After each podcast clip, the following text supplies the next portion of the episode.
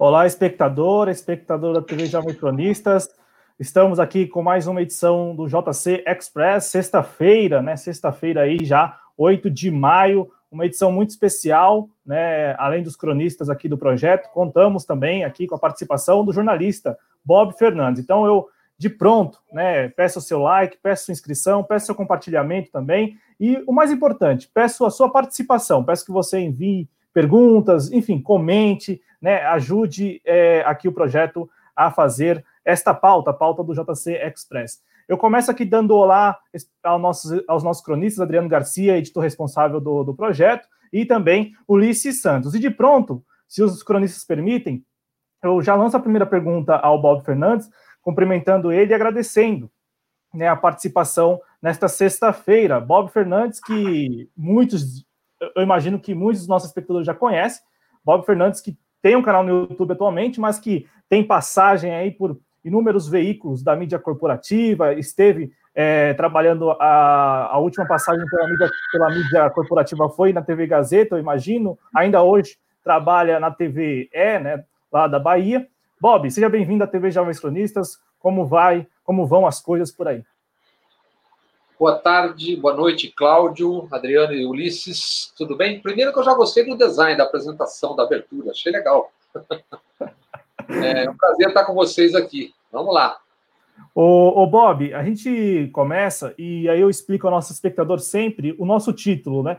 Nós demos como título para esse vídeo é, duas palavras: povo encurralado povo, claro, povo brasileiro, né, encurralado não apenas é, em, em, relação aí à, à, pandemia do novo coronavírus, mas principalmente por ela, né, porque nós temos já algum tempo, e aqui nós é, gostamos sempre de retomar esses pontos, então cinco anos, sete anos em que a vida do povo brasileiro é um tanto mais difícil, ficou mais difícil, ficou mais difícil viver no Brasil, né, e aí eu, eu começo perguntando a você, Bob, e aí já colocando aqui o nosso título na discussão, né? Povo encurralado. Como é o nome do título mesmo? Povo encurralado. Fala mais é, devagar. Povo encurralado. Ah, é isso. É, o, Depois, o, quando você repetir dividindo, você vai. Vale, vale de várias formas a leitura. Exato. Então, nós temos. E aí eu passo a palavra para você perguntando exatamente isso, né?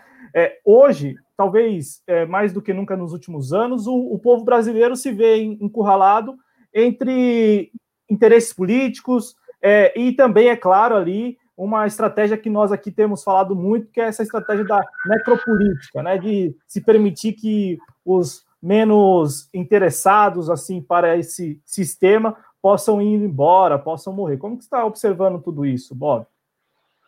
Olha, eu acho que está encurralado e por absoluta falta de informação elementar que é um problema grave do Brasil, também encurralou-se, né?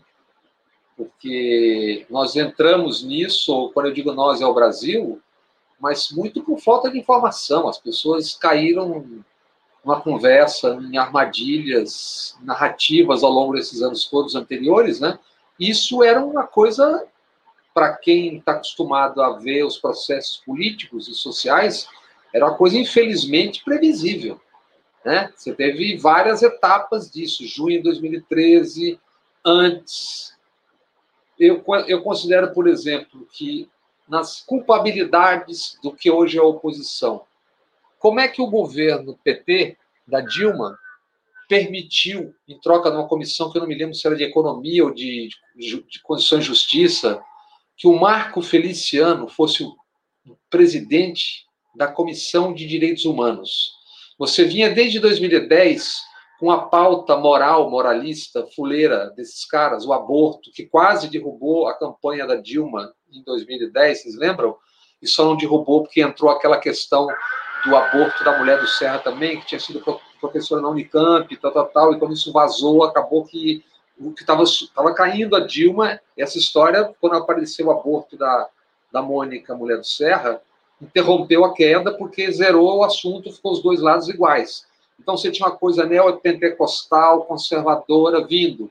Então, como é que você entrega um púlpito em março de 2013, como entregaram para o Marco Feliciano? Ali eles ganharam um lugar de onde espalhar institucionalmente a mensagem. Ali foi um erro brutal de parte de quem estava no poder. Depois você tem o erro do país de embarcar na loucura do impeachment com corruptos julgando uma pessoa que não tinha e até hoje não teve nenhuma imputação pessoal de crime de responsabilidade, que é a Dilma, e aí é evidente que aquilo contaminaria as instituições. Eu sempre disse, achei que a hora que você pode fazer aquilo, você vai poder fazer tudo. Isso vai contaminar chamadas instituições. Porque, por exemplo, o jornalismo. É, eu até comentava à época, né? Como é que a gente está entrevistando o Gedel Vieira Lima, o Padilha, o Moreira Franco, tá, tá, tá, tá, sobre corrupção? Que isso? Quer dizer, nós estamos perguntando a corrupção da Dilma, do governo da Dilma, para o Gedel, para essas pessoas, cara. Então, essa ficção, a não desconstrução da narrativa dos caras foi terrível. Claro, tinha um bloco de mídia brutal, com os interesses sempre, tá, tá, isso. Então, esse encurralado tem várias explicações, né? E essa festa de não informação. Por exemplo, vocês são aficionados do futebol, né? Qual é o canal do país, que é um continente, que discute futebol em TV aberta? Rede nacional aberta. Nenhum. Você não tem nenhum. Até o Globo Esporte na hora do almoço, ele é um programa. A Band tem um programa, mas é sempre tem um regional. Entendeu? Então, você não tem debate. Debate que eu digo, como nós estamos aqui. Se bem que aqui tem mais ou menos uma parecença, né? Debate. Qual é o tema de política, de a pandemia, o nada. O Brasil não discute nada em rede nacional de televisão e rádio, cara. Todos os países que têm rede pública, não estatal de televisão e de rádio de internet, debatem as coisas. O Brasil é um continente que não debate nada. Você debate pulverizadamente, cada emissora discute o seu treco no seu estado. E quem são os donos? Jader Barbalho, Romero Jucá, Collor, Sarney, ACM, Albano Franco, Coelho, só podia dar nisso. Ô, Adriano, seja bem-vindo ao JC Express, por favor.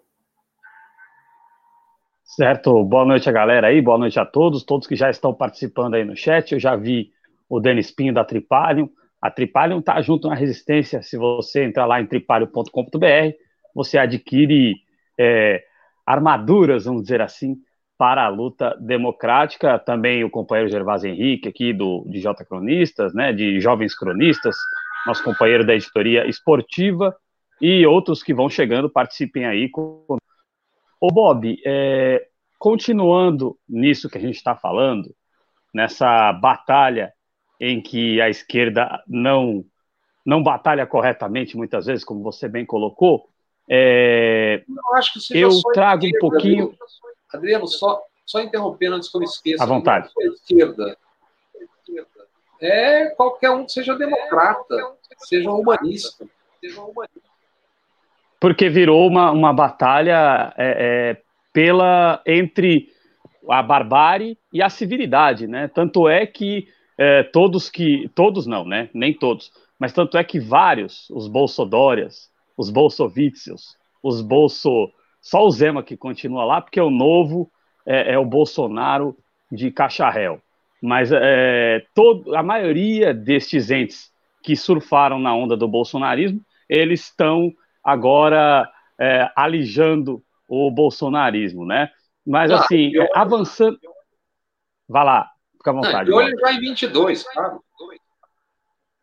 É porque o Bolsonaro virou uma persona não grata pelo trabalho dele, né? Tanto é que os agentes que o colocaram no poder, todos o abandonaram, né? É, tanto é, é, pedindo aqui licença ao Cláudio, é, é a, a, campanha O Brasil que eu quero, ela meio que fomentou o bolsonarismo, né? Porque o Bolsonaro se vendia como uma figura austera, sendo que ele nunca foi austero, né? E acabou se elegendo muito nessa onda, porque as pessoas, elas sempre falavam educação, saúde e honestidade, como se o Bolsonaro fosse algo digno de honestidade. Uma, né? Me permite uma, uma observação? Claro. Aquele Brasil que eu quero foi a Cambridge Analytics do Brasil sem que as pessoas percebessem. Que as pessoas mandaram seus números de celular, os seus desejos mais profundos. 100 milhões de pessoas, isso é uma leitura extraordinária, não tem pesquisa de opinião pública que consiga ler. E mais, se você junta isso com o Globoplay, você tem uma radiografia do país entregue de graça, sem que ninguém tenha discutido como se discutiu a Cambridge Analytics. Sigamos. Uh, Bob, eu estava pensando esses dias. Mas a Adriano estava fazendo a pergunta. Ah, desculpa, desculpa, pergunta, desculpa. Né? Eu que interrompi, desculpe. Eu que interrompi. Não, perfeito, mas é, é, é imagina, é, é, só queria continuar nesse sentido, mas já trazendo um pouco para cá. É, a gente tem pregado aqui em Jovens Cronistas que o Bolsonaro pratica uma necropolítica. Essa necropolítica não começou com o Bolsonaro. Ela vem já. É, ela começa, na verdade, a partir do momento que o Aécio volta depois de derrotado ali e diz que o Brasil não vai mais funcionar. Ela se aprofunda no, no, no governo, né? não vou te comprometer falando a linguagem que a gente usa aqui, ela se aprofunda no governo Temer e o governo Bolsonaro é como. Comprometeu com o quê? Não, porque a gente costuma dizer aqui o termo desgoverno, né? Mas é, como é uma linguagem nossa. Acho que é muito pior do que. É, é... Sim, então perfeito. O desgoverno Temer, né, é, ele aprofundou esse processo de, de, de necropolítica e o desgoverno Bolsonaro, que é um puxadinho tresloucado do, do desgoverno Temer, ele aprofundou esse processo do que nós entendemos aqui em Jovens Cronistas como necropolítica. Como que você vê essa questão, ainda mais em tempos de pandemia, isso fica ainda mais claro. Como que você vê a questão da necropolítica no desgoverno Bolsonaro? Olha, eu, eu, eu só voltaria um pouco no tempo, no termo da necropolítica. A necropolítica, a real, começa quando Cabral desembarca no Brasil e matam 5 milhões de índios. No começo do século XX tinha pouco mais de 100 mil, se eu não me engano. Então, depois você tem a necropolítica, que. Por que, que eu estou dizendo isso? Porque a formação cultural que leva a isso é a formação cultural do Brasil como nação. Depois você tem pelo menos 350 anos de escravidão, que é necropolítica até o talo. Entende? Então, o que nós temos agora é mais um surto de necropolítica, consequência da nossa formação cultural como nação. Um país que esses últimos 35 anos são os únicos 35 anos, 35 eu digo que eu só conto até o impeachment. Desde a proclamação da República, que também é um golpe de Estado, que você tem uma experiência democrática desde a proclamação da República, são esses últimos 35 anos até o impeachment. Então, nós estamos falando de necropolítica o tempo todo. O que nós temos agora é uma coisa muito acelerada e muito profunda. Eu digo do Temer para cá, porque o Temer foi mais do mesmo, a mesma porcaria que esses caras fazem a vida inteira, entendeu? Deram um golpe, um golpe ali com arremedo jurídico, aquela pataquada toda, mas foi um golpe, com consequências gravíssimas, que é a contaminação dos, das chamadas instituições.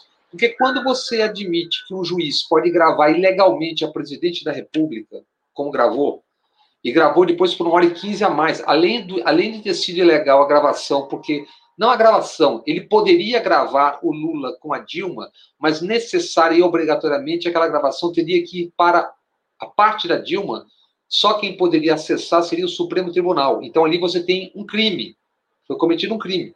E outro crime é que a gravação se estendeu por mais de uma hora e doze, se eu não me engano, além do que ele mesmo havia determinado.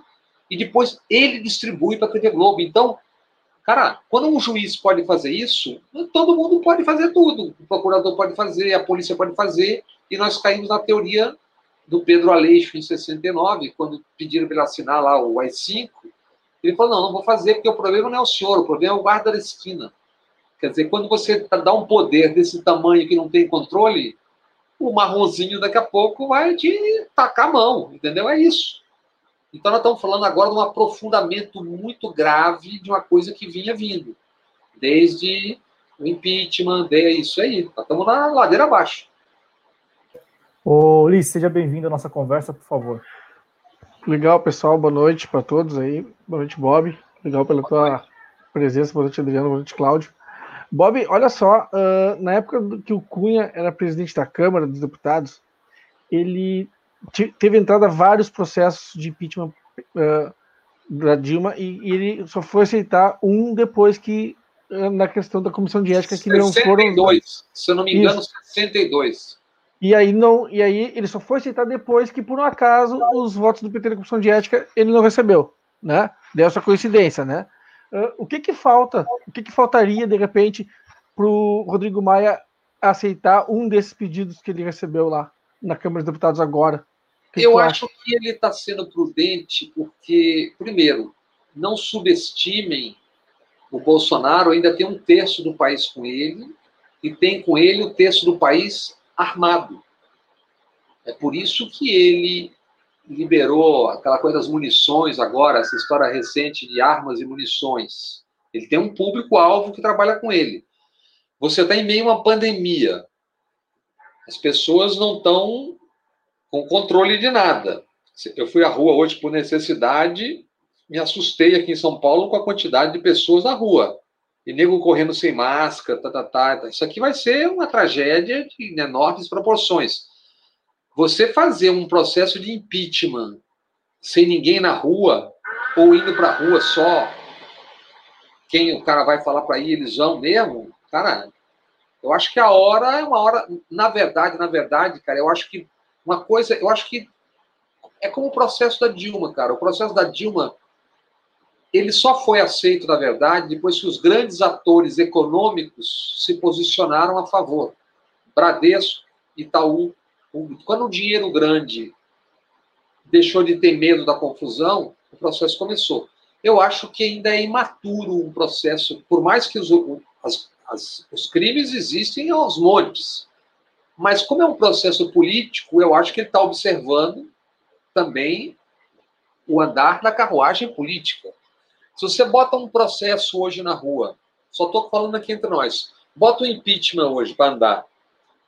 Você convoca do centro, verdadeiro centro para a esquerda, para ir para a rua, quem vai? Está todo mundo em casa, porque ninguém é louco de se matar na rua. Esses caras vão para a rua. Eles têm as PMs basicamente com eles. Os governadores não terão o controle da PM como se imagina que tem como não tiveram no Ceará, como já não tiveram em outros tempos na Bahia. Eles têm a segurança privada do Brasil, que são quase 700 mil homens. Quem é que sabe como é que está, na verdade, as Forças Armadas? Quem tem informação realmente nuclear? Que é a conversa que eu tive até com o Jânio de Freitas essa semana.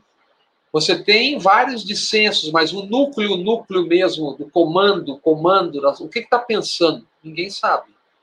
Entende? Então, é um processo político que você tem que perceber a hora que as coisas têm que ser feitas. Do ponto de vista de, objetivamente, crimes a, a serem é, averiguados, nós já tem uma pilha. Já tem uma pilha. Agora, uma coisa é fácil falar, vamos lá fazer impeachment. Outra coisa é você conseguir fazer impeachment, né? Porque você também não pode dar para o cara uma arma que é ele se vitimizar junto aos 30% que ele tem ainda, ainda pode descer, mas ele tem ele tem a base mais é, mais pronta hoje no país para fazer politicamente para reagir a qualquer coisa e não só politicamente, entende? Então você tem que olhar politicamente né, mesmo como é que você faz o impeachment, que hora você Agora, eu acho que a quantidade de mortos que o Brasil está tendo e vai ter daqui a pouco vai tornar a realidade política muito clara, mesmo para quem hoje ainda está brincando de faz de conta que isso não é nada. Né? Eu acho que é um processo em andamento, assim como foi o processo da Dilma. Onde vai chegar, não dá para adivinhar.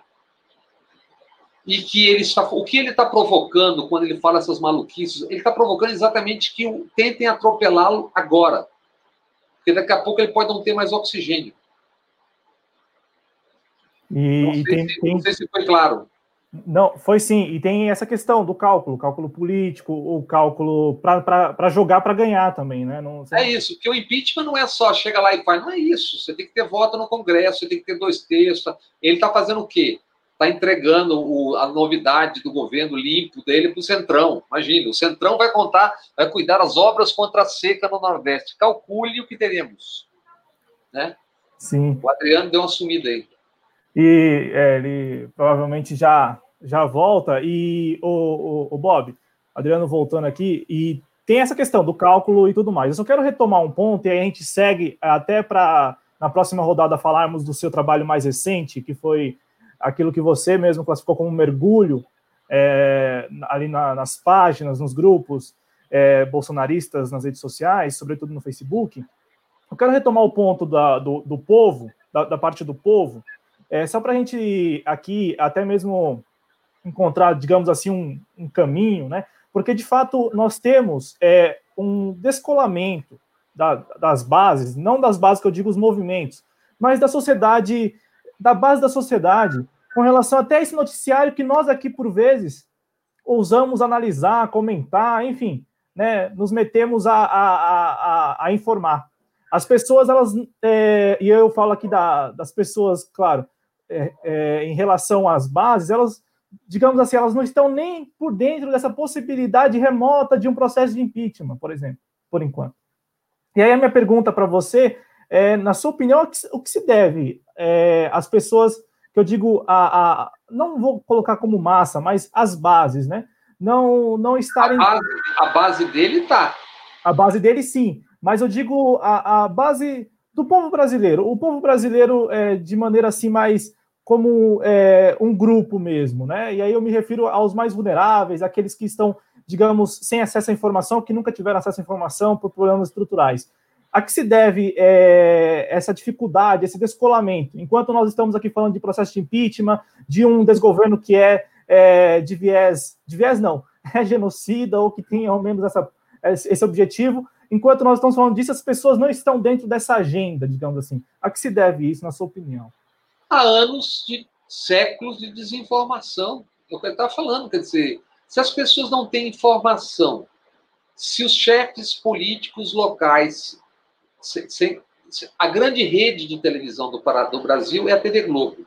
Vamos lá, só para a gente exemplificar concretamente.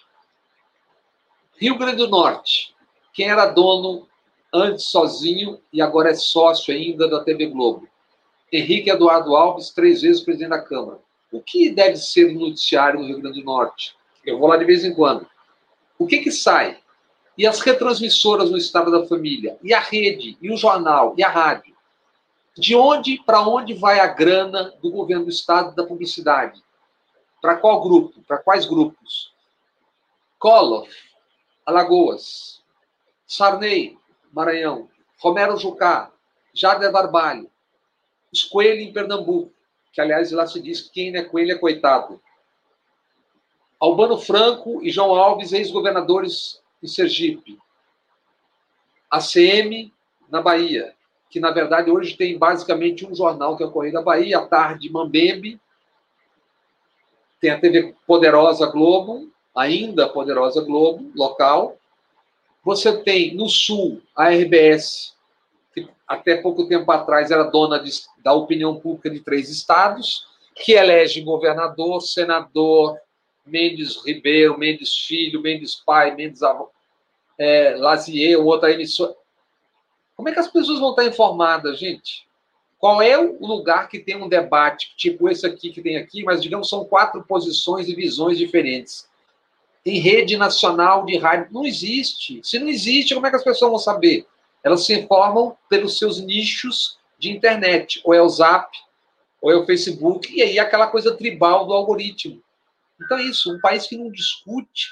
Vocês eventualmente já viajaram pela Europa, ou Espanha, ou Portugal. De noite, o que acontece, cara? Os temas do momento são discutidos na TV pública. Esquerda, centro, direito, meio fundo, todo mundo conversando sobre aquilo. Nós não temos isso. Então, o maior jornal do país, que é a Folha, hoje deve estar vendendo 150, 160, menos deve ser agora, porque agora é papel, muita gente não está no papel, está só no, no, no online, né? O Brasil tem 210 milhões de, de habitantes. O maior jornal do, do, Brasil, no auge, quando tinha aquela coisa de prêmios que dava, vendia um milhão no domingo. A grande informação do país até há pouco era a televisão, ainda é. 98% da população vê televisão. Mas o Brasil tem 280 milhões de celulares.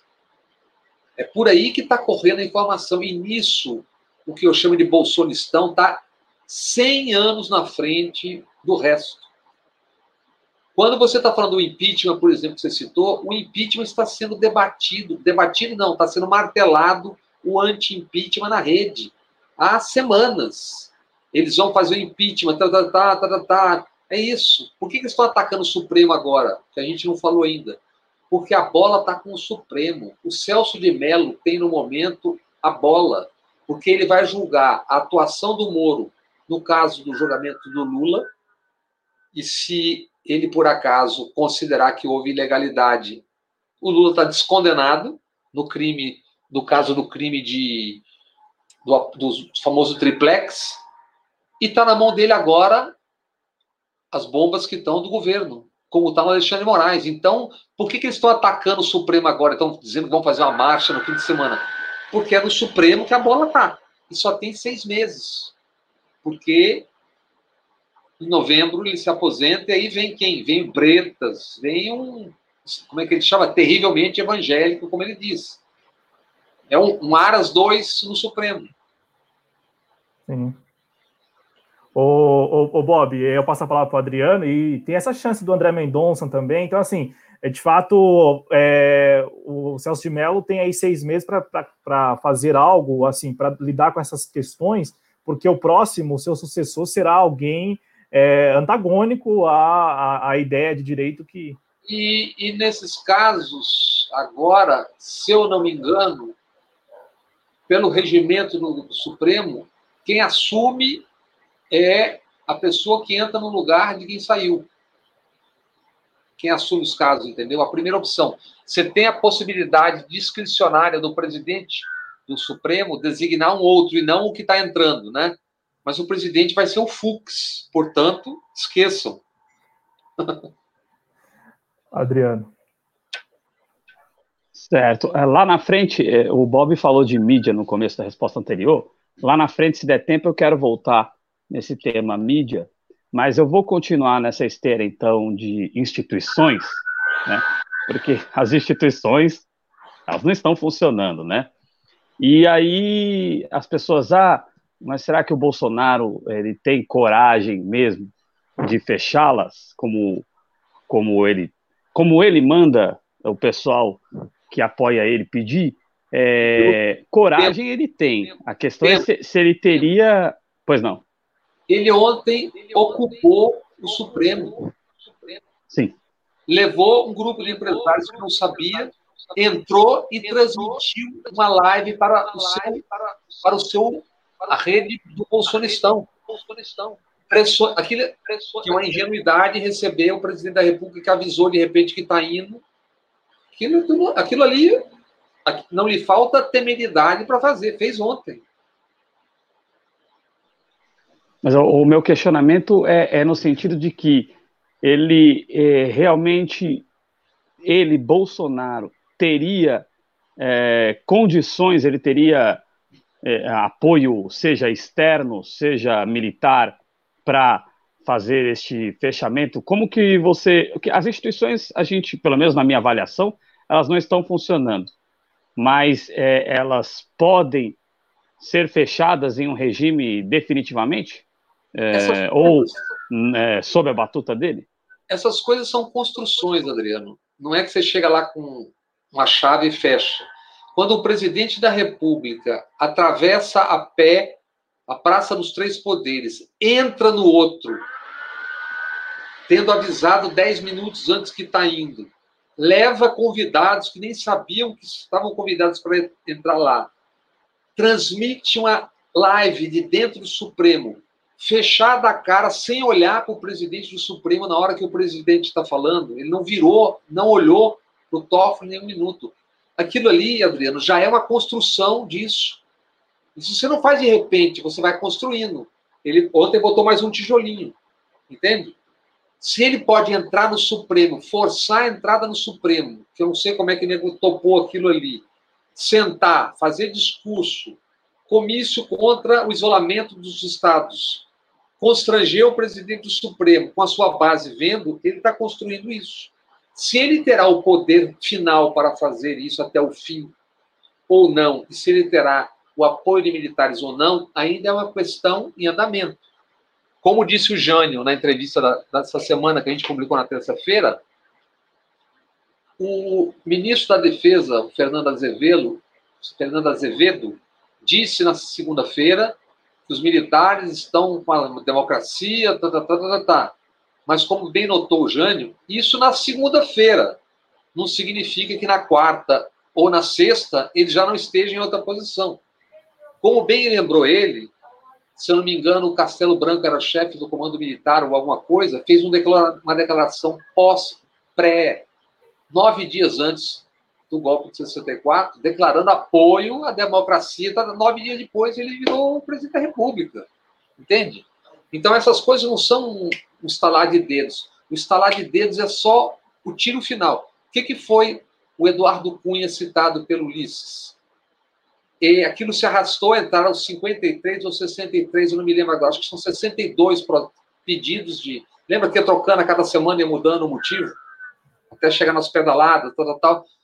E aí, na sexta-feira, se eu não me engano, no 13 de dezembro, se eu não me engano, foi o dia, ele de manhã teve a resposta de que não teria os três votos do PT para livrar a cara dele na comissão de ética. De tarde, ele deu entrada e aceitou o processo de impeachment.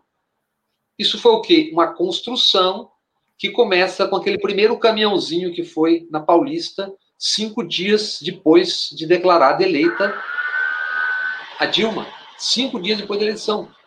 Aquilo foi um processo. Alimentado pelo quê? Tinha uma coisa, mas uma coercitiva antes para excitar as pessoas, a televisão repercute a semana inteira, domingo bota o helicóptero de manhã para excitar as pessoas para ir para a rua, transmissão ao vivo o dia inteiro, Três dias depois, você faz a escuta telefônica da presidente da República e, e, e aquilo andando. Isso é uma construção, é uma narrativa sendo construída. Em algum momento, você vai ter um ponto de fervura ou não. Por isso que eu digo que o as instituições eventualmente não estavam funcionando, mas isso é um vai e vem. O Supremo, nesse momento, está muito mais atento do que já esteve. O Supremo, o Gilmar Mendes, que tinha posições, aquelas coisas todas, agora tem uma posição claríssima. O Marco Aurélio, eu não sei como é que vai ser, mas ele tem quase sempre posições corretas. O Barroso, que estava numa toada, já está numa outra toada da democracia. Não sei se na hora H, como cada um vai se posicionar. Aí você vai ver o tamanho que cada um tem, é agora. Porque daqui a pouco é o, é o tamanho que cada um desses 11 ou daquelas 11 terá.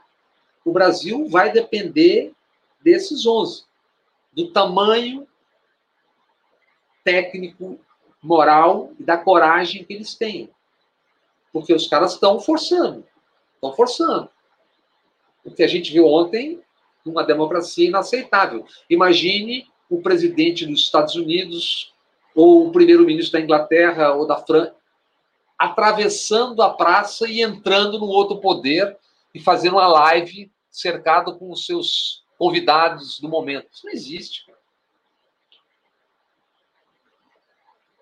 É que a gente às vezes já nem percebe até onde os caras já foram. Sim, Ulisses, por favor. É, até porque, né, até onde a gente lembra, pelo menos, quando o, o representante de um dos poderes, por exemplo, o presidente, vai a um ou outro dos poderes, ele comunica, ele avisa, ó, né, ele marca, ele agenda, né? Tanto é que ontem perguntaram para o Rodrigo Maia qual teria sido a postura dele nesse tipo de situação, ele disse que não aceitaria. Pelo menos dito a posteriori, né? Do fato, né? Ele mas, que... acho que no momento, mas acho que no momento ele não aceitaria, não, porque ele está na posição. Confortável. Ele está na posição confortável de força. Ele é, o contrapo... ele é um dos contrapontos ao cara hoje. Ele Sim. sabendo jogar como está sabendo, basicamente, ele sai forte nisso.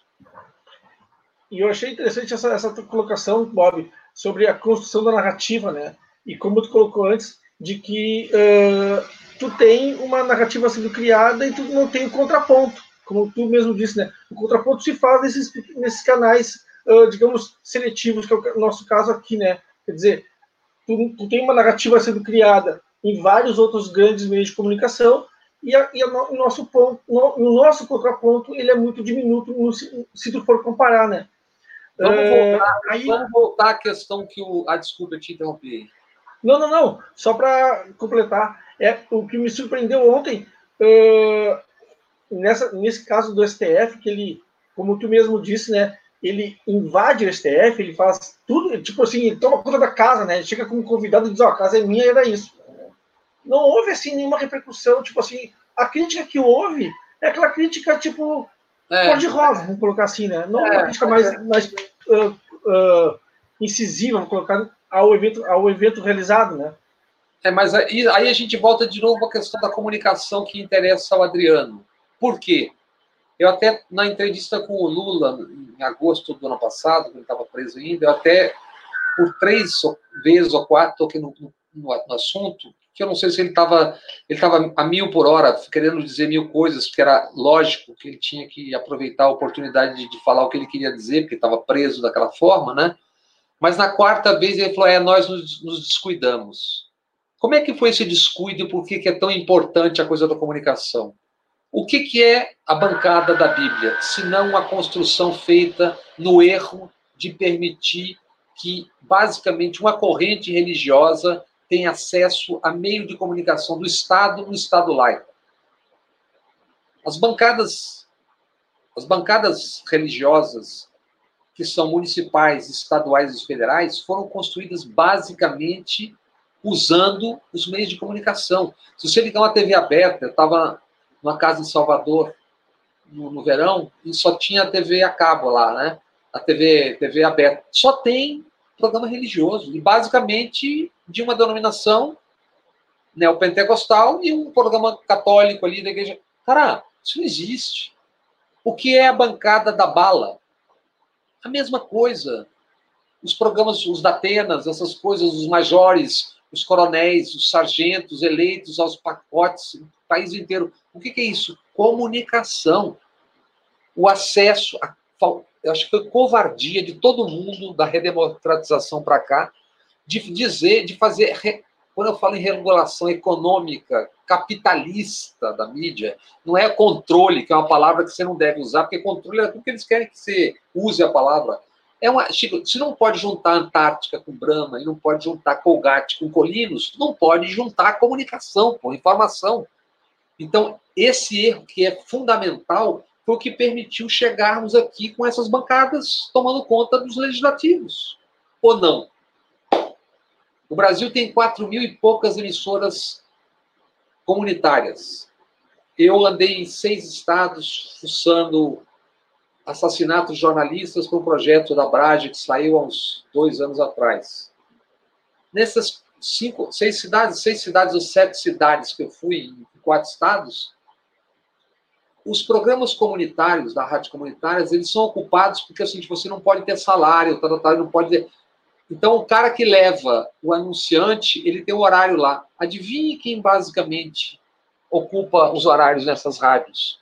nas pequenas cidades onde a comunicação é rádio comunitária. Então, o descuido com isso é que permitiu a construção de uma narrativa conservadora sem existir contraponto. E agora, quando você tem meios e os caras estão 10 anos na frente no uso dos meios, do Zap, do Facebook, nós vamos voltar ao tema daqui a pouco, acho. Eu e a equipe vamos voltar ao tema que a gente fez no dia 30, que você citou, a gente vai voltar a isso daqui a pouco, entendeu? Então, sim, eles estão muito na frente. O Haddad me deu uma entrevista há uns seis meses atrás, ou sete, dizendo que não, de fato, a gente está muito atrás nisso. Nós temos... Cara, se tiver eleição esse ano, que eu não sei se vai ter, acho que não vai ter, pelo menos acho que a quantidade de mortos não vai permitir que isso aqui seja aberto tão cedo, né? Os caras vão estar, de novo, na frente, do ponto de vista de uso das possibilidades tecnológicas digitais. E o, o Bob falou, e faz, e faz todo sentido, né? Neste momento, eles já estão trabalhando né, com as pessoas. E temas que, como a gente colocou aqui, temas que nós aqui debatemos ou analisamos com um grupo até restrito, e eu falo, Bob, não apenas no nosso canal, mas é, canais que estabelecem ou que é, propõem um, uma contranarrativa, apesar do tamanho, é, a análise fica restrita àquele grupo, que geralmente tem alguma ligação é, ou com uma ideologia, ou até mesmo com um partido, enfim. Nós, nós não estamos falando das pessoas comuns, né? Do, do que. Mas aquilo, mas aquilo é ideologia. O que eles fazem é ideologia, Sim. só que é a deles. Só que, o, o, Bob, eles alcançam, pelo, pelo que eu tenho observado, eles alcançam e até o que você divulgou recentemente lá no projeto, no seu canal, né, e também nas redes sociais, sobretudo no seu canal, aquele mergulho nos grupos ali do Facebook, principalmente, mostram que, é, mostra, né, que as pessoas comuns, pessoas comuns é, é, que, por exemplo, não tem ali uma ligação partidária, por exemplo, ou eu estou falando das pessoas que. Peraí, só uma coisa, se depois eu posso esquecer depois, por isso que eu estou interrompendo. As pessoas têm. O que, o que tem, eu senti, é um trabalho muito profundo em que eles isolam dentro de um determinado universo, usando muito o Facebook, eles capturam. Você faz um comentário, por exemplo, que o cara, o cara fala, pô, esse cara tá. Aí ele joga para você um YouTube, um programa qualquer, e te captura. E você passa a fazer parte daquela rede e se alimentar naquela rede. É isso que leva as pessoas a dizerem aquelas barbaridades. O cara está falando. É um mico que a pessoa está falando na rua. As pessoas falam uma coisa parece que eles estão em outro planeta. É porque eles vivem dentro daquela bolha de informação deles, que é constante, não para. Aquilo é alimentado o tempo todo. É a história do caixão que tinha pedra dentro do caixão e que não tinha ninguém. Uma pessoa que eu conheço aqui estava me falando, eu falei, hello. E a pessoa tinha certeza que estava enterrando o caixão com pedra dentro para fazer pedra dentro, fazer de conta que tinha mais morto do que tem. Porque os caras ficam o tempo todo ali naquele mundo, naquele zap, naquele Facebook, que é a coisa do algoritmo, né, que dá informação entregue só para tribo tal. Exato, e o, Bob, aí eu pergunto a você, e aí nosso espectador, nosso espectador entender, né? O Bob Fernandes lançou um vídeo no dia 30 de abril, é, com base canal, no trabalho. Canal Bob Fernandes, eu sou lá que está lá. Exatamente, canal Bob Fernandes. É, aliás, se algum aqui, alguém que está nos assistindo ainda não é inscrito, que eu acredito que não, todos já sejam inscritos, mas aquele que ainda não for, por favor, se inscreva no canal do, do Bob Fernandes e lá no canal ele. Fala aí, Bob.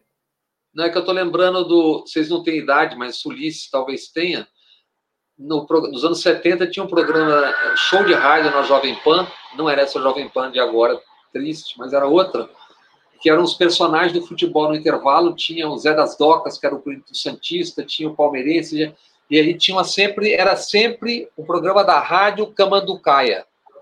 E tudo que acontecia, tudo que vendia, era sempre no Largo da Matriz. E o cara, de vez em quando, falava o que eu vou falar agora, que é o seguinte, pelo amor de Deus, anuncie nesta emissora. então tá aí, ó, anunciado. Né? Inscrevam-se no canal. Fiz o meu propaganda. E, e, não, não, mas inscrevam-se. É que achamos, né, que todos já são inscritos, mas quem não for ainda, por favor, se inscreva, ative o sininho. E aí, para deixar o nosso espectador é, por dentro do que nós estamos falando, o Bob ele passou dois meses é, mergulhado eu, em grupo. Eu e equipe, né? É, você e... e, aliás, a pergunta também é essa: se foi só você e a minha pergunta, para resumir aqui, é como que foi esse mergulho? E aí eu, você eu já acabou respondendo. Dar, eu não posso dar muita pista, porque esse é um mergulho que sempre é cedo, é, entende? Então, se você Mas dá... a, minha, a minha pergunta você acabou respondendo. a piscina. Oi? Eles descobrem quem está entrando na piscina, entendeu? Então deixa. É, não, não, é um, é um agente, né? É, é, é, agente duplo, né? Ô, ô, ô, ô Bob, é, eu pergunto a você se você se surpreendeu com a organização deles. Na verdade, eu não me surpreendi, porque o resultado da eleição já mostrou isso. Que eles estão organizadíssimos, isso a eleição mostrou antes da eleição. Só quem não estava atento àquilo, e eu conheci gente que estava fazendo a campanha de vários partidos, eu, não, veja bem, no final eu falei, cara, vocês não estão entendendo entendeu? Eles têm uma baita organização. É uma organização que funciona o tempo todo ali. As enquetes servem para você atiçar as pessoas. Aí tem aquele a campanha virtual e tem a live, e é sempre com linguagem, é uma fotono grande, arrecado com a letra grande, né? Não é coisinha pequena, é, é, tem, tem uma coisa muito bem feita, cara.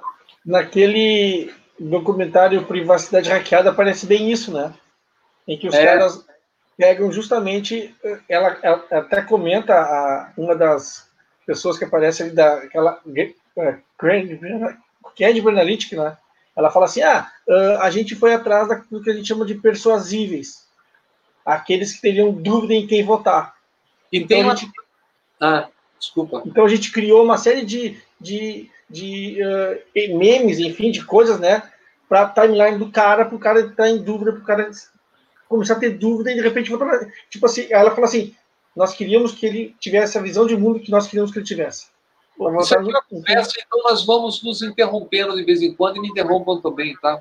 Porque eu, às vezes eu fico, fico, querendo não esquecer de dizer alguma coisa, então se eu não falar na hora, depois eu vou esquecer.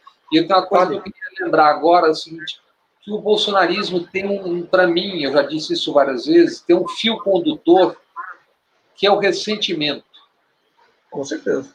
Que é o recalque. Quer dizer, muita gente que eu conheço que é do Bolsonaro, você tem uma coisa, ou perdeu emprego, ou não consegue, ou tomou um pé na bunda, sei lá entende? Mas tem sempre um, uma coisa que empurra.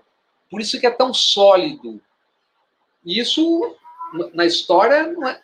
Os alemães, depois do Tratado de 18 da Primeira Guerra Mundial, viraram uma presa que viraram do nazismo, fascismo, né? tinha um ressentimento ali muito Com grande a os derrotar, entende? Então é isso. Então é por isso que ficam tão suscetíveis a serem capturados pelas mensagens. E, e é por isso a mensagem deles é tão eficiente e eficaz. É, e é aquele ressentimento, né, como tu diz, né, represado, né? É. Eu lembro que aqui no, no governo, enquanto o PT teve quatro, quatro prefeituras em sequência aqui em Porto Alegre, eu estava uma vez. Essa, esse diálogo eu sempre comento porque para mim ele é muito ilustrativo. Eu estava com um amigo meu na, na, mesa, na mesa de um bar aqui em Porto Alegre tomando uma bela uma cerveja, afinal, inocente cerveja. No bar do uh, Beto? Oi? No bar do Beto? Não, não, no bar, no bar do Mercado Público aqui. Ah, tá, no Mercadão. Uma inocente uh, cerveja, né? E aí nós estávamos conversando sobre essa questão, porque já era ano eleitoral para a prefeitura de novo, né? Em 2001, 2002, para 2002. E eu falei, vá tu ver, né, cara? Eu acho que de repente a gente ganha de novo esse ano, né? Há, uma, há um novo mandato e tal. Aí ele me comentou um negócio que eu não tinha, que até então não tinha me dado conta. Ele falou bem isso. Ô meu, já deu para perceber, tem uma geração que cresceu e nasceu dentro dos governos da administração popular e que pode ter um, uma, uma, um sentimento represado que não quer que a gente fique. É isso. Eu, eu, eu assim, tu acha, cara? Em seguida, me parece assim, começou um, uma coisa que ele uh, chega de PT, sabe, aqui em Porto Alegre, que foi muito forte, que foi muito forte. E, e, e assim, ó, agora menos hora vai ser o cheio desses caras. É, exatamente, mas não, não, não esperava que, que, fosse daquela maneira, sabe como foi, sabe? E foi muito forte. Foi Eu acho que o, o que tem hoje de desvantagem e vantagem é que o, o, o digital acelera os processos acelera o tempo de sobrevivência ou de vivência de cada coisa, entende? Ainda mais quando você tem pouca informação ou informação deturpada, isso é muito mais, mais complicado e perigoso. Sim. Ô, ô Bob, eu passo a palavra para o Adriano rapidamente. Ô, ô Bob, o, o Ulisses ele trouxe um ponto, e aí é neste ponto que eu gostaria de reforçar, que é, é como essa comunicação chega naquelas pessoas que eu estou aqui classificando como pessoas comuns. É, a gente está falando da, da, da do, do, do, daquele que trabalha o dia inteiro e de repente ele tem um tempo ali para saber das notícias e ele sabe via WhatsApp, via Facebook. É, a facilidade como eles chegam nessas pessoas que não necessariamente é, tem, por exemplo, essa questão de ter algo ali represado, né? Ou, enfim, uma indignação, mas que, por exemplo, por só ter esse, esse tipo de informação. Chega então, aqui. Então, mas aí, Bob, como, você tá, como você observa isso? O fato dessas pessoas comuns, a gente está falando aqui, pessoas comuns, que não têm ligação partidária, que talvez não nem se identifiquem com o bolsonarismo necessariamente, ou com qualquer líder político, recebe essa informação deturpada, que é a informação que chega, querendo não, por esses canais mais ligados aí ao, conservador, ao conservadorismo brasileiro. Você bota, por exemplo, uma das formas, o cara bota lá um, uma, um comentário qualquer, uma live ou, ou, alguma coisa no, no YouTube. Um de vocês entra e comenta. Essa pessoa vai ser capturada. Eles vão atrás, vão mandar uma coisa. Entende? É isso. É um jogo de. A pessoa entrou na sala, tem a sala de vídeo. A pessoa entrou lá, fica, cara. Se é para ficar, vai ficar. Quem, quem se atrai por isso é que nem, por exemplo, eu gosto de ver aqueles filmes sobre animais. É, Seringuete, tá, tá, o leão, o elefante. Tá, então, de vez em quando, de vez em sempre, o YouTube me manda o leão, não sei o que lá, a hiena, o elefante, o javali, é isso.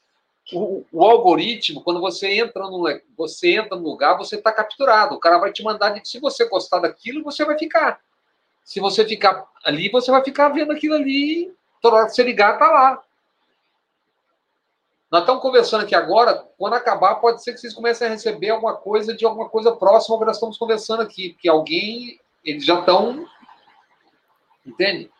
E ao mesmo tempo tem uma máquina que anda também. Por exemplo, eu não sei como e por que o YouTube sempre me recomenda textos do Eduardo Bolsonaro. Sim. Tem uma máquina que se move aí também, né? É a tal da guerra híbrida, né? Que o pessoal comenta, é. né? É isso. Adriano, é isso. por favor.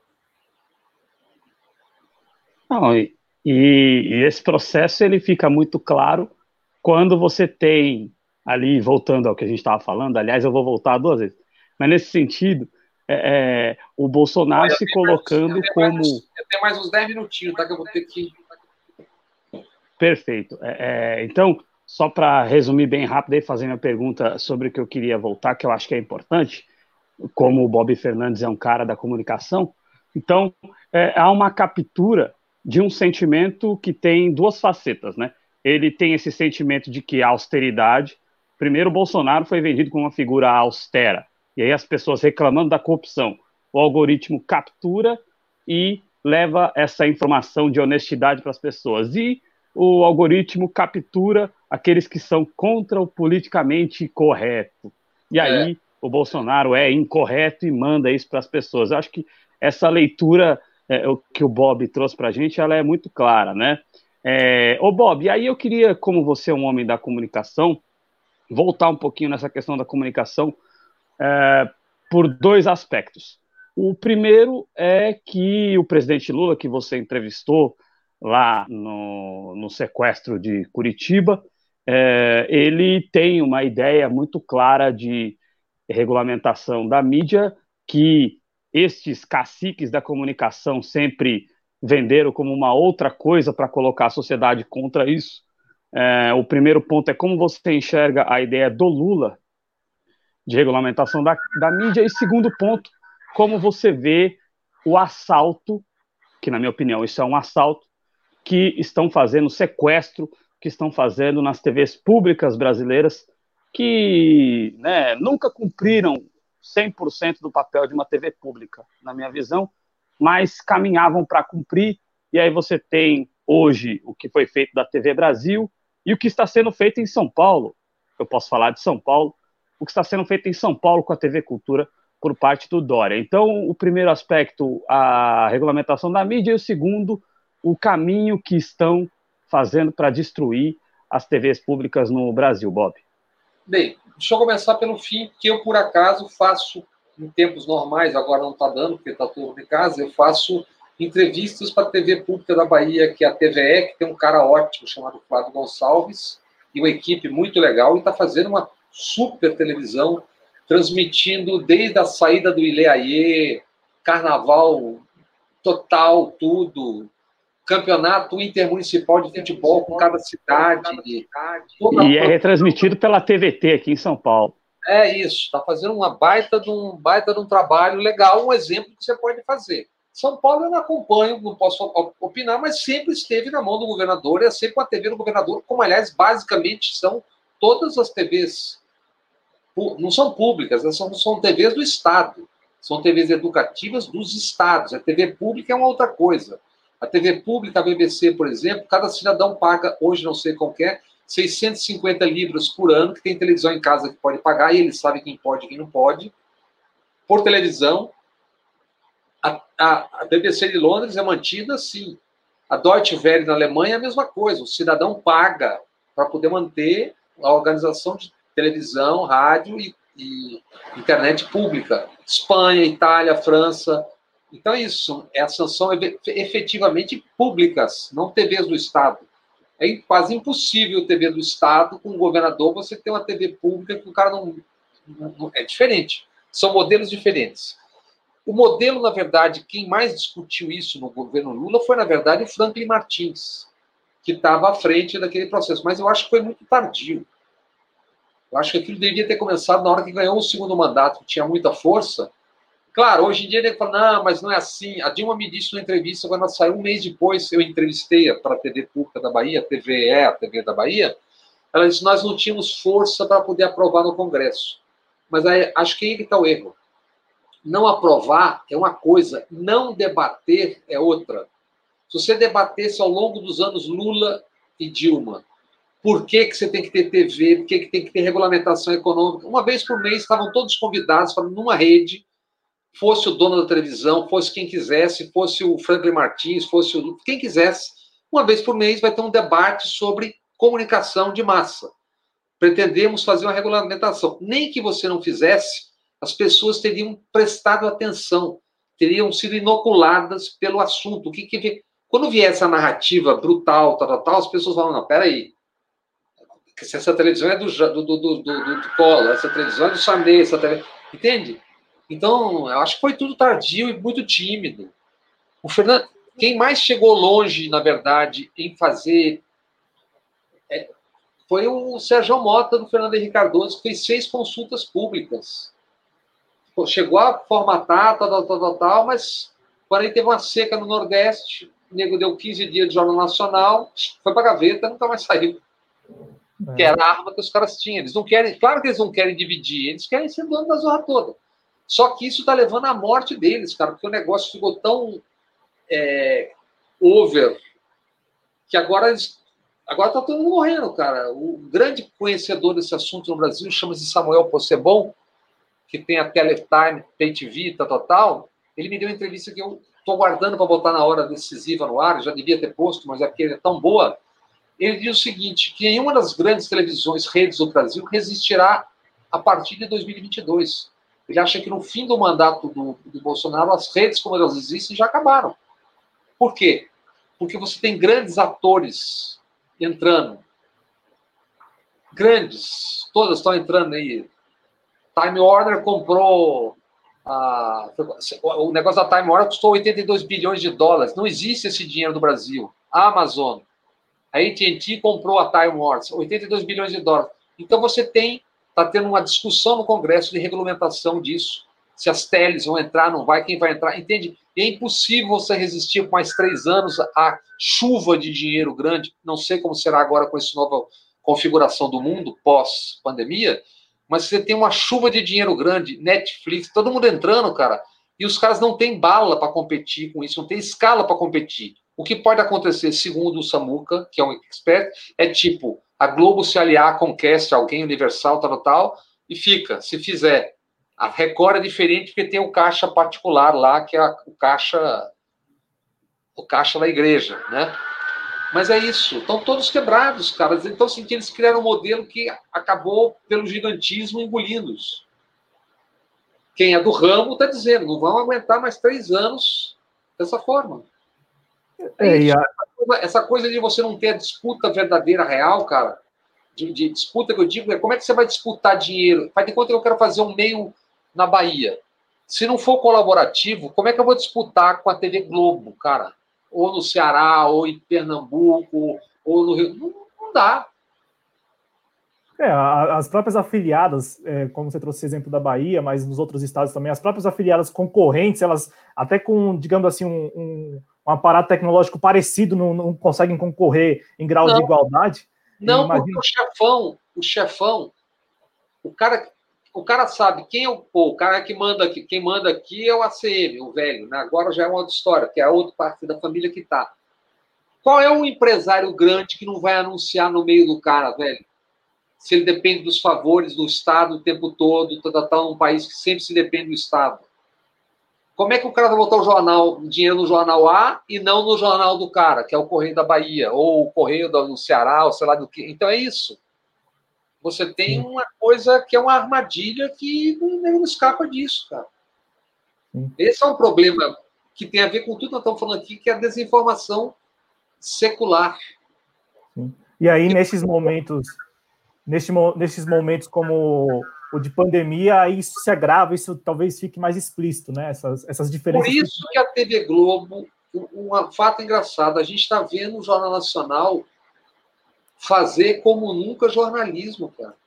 Que agora eles têm um adversário que não é o adversário Lula, que é um adversário pesado, que joga pesado pra caramba do outro lado, e que oferece a oportunidade de fazer jornalismo e não de fazer campanha política disfarçada como se fosse jornalismo, que é o que a gente assistiu a vida inteira, sempre em relação a alguém.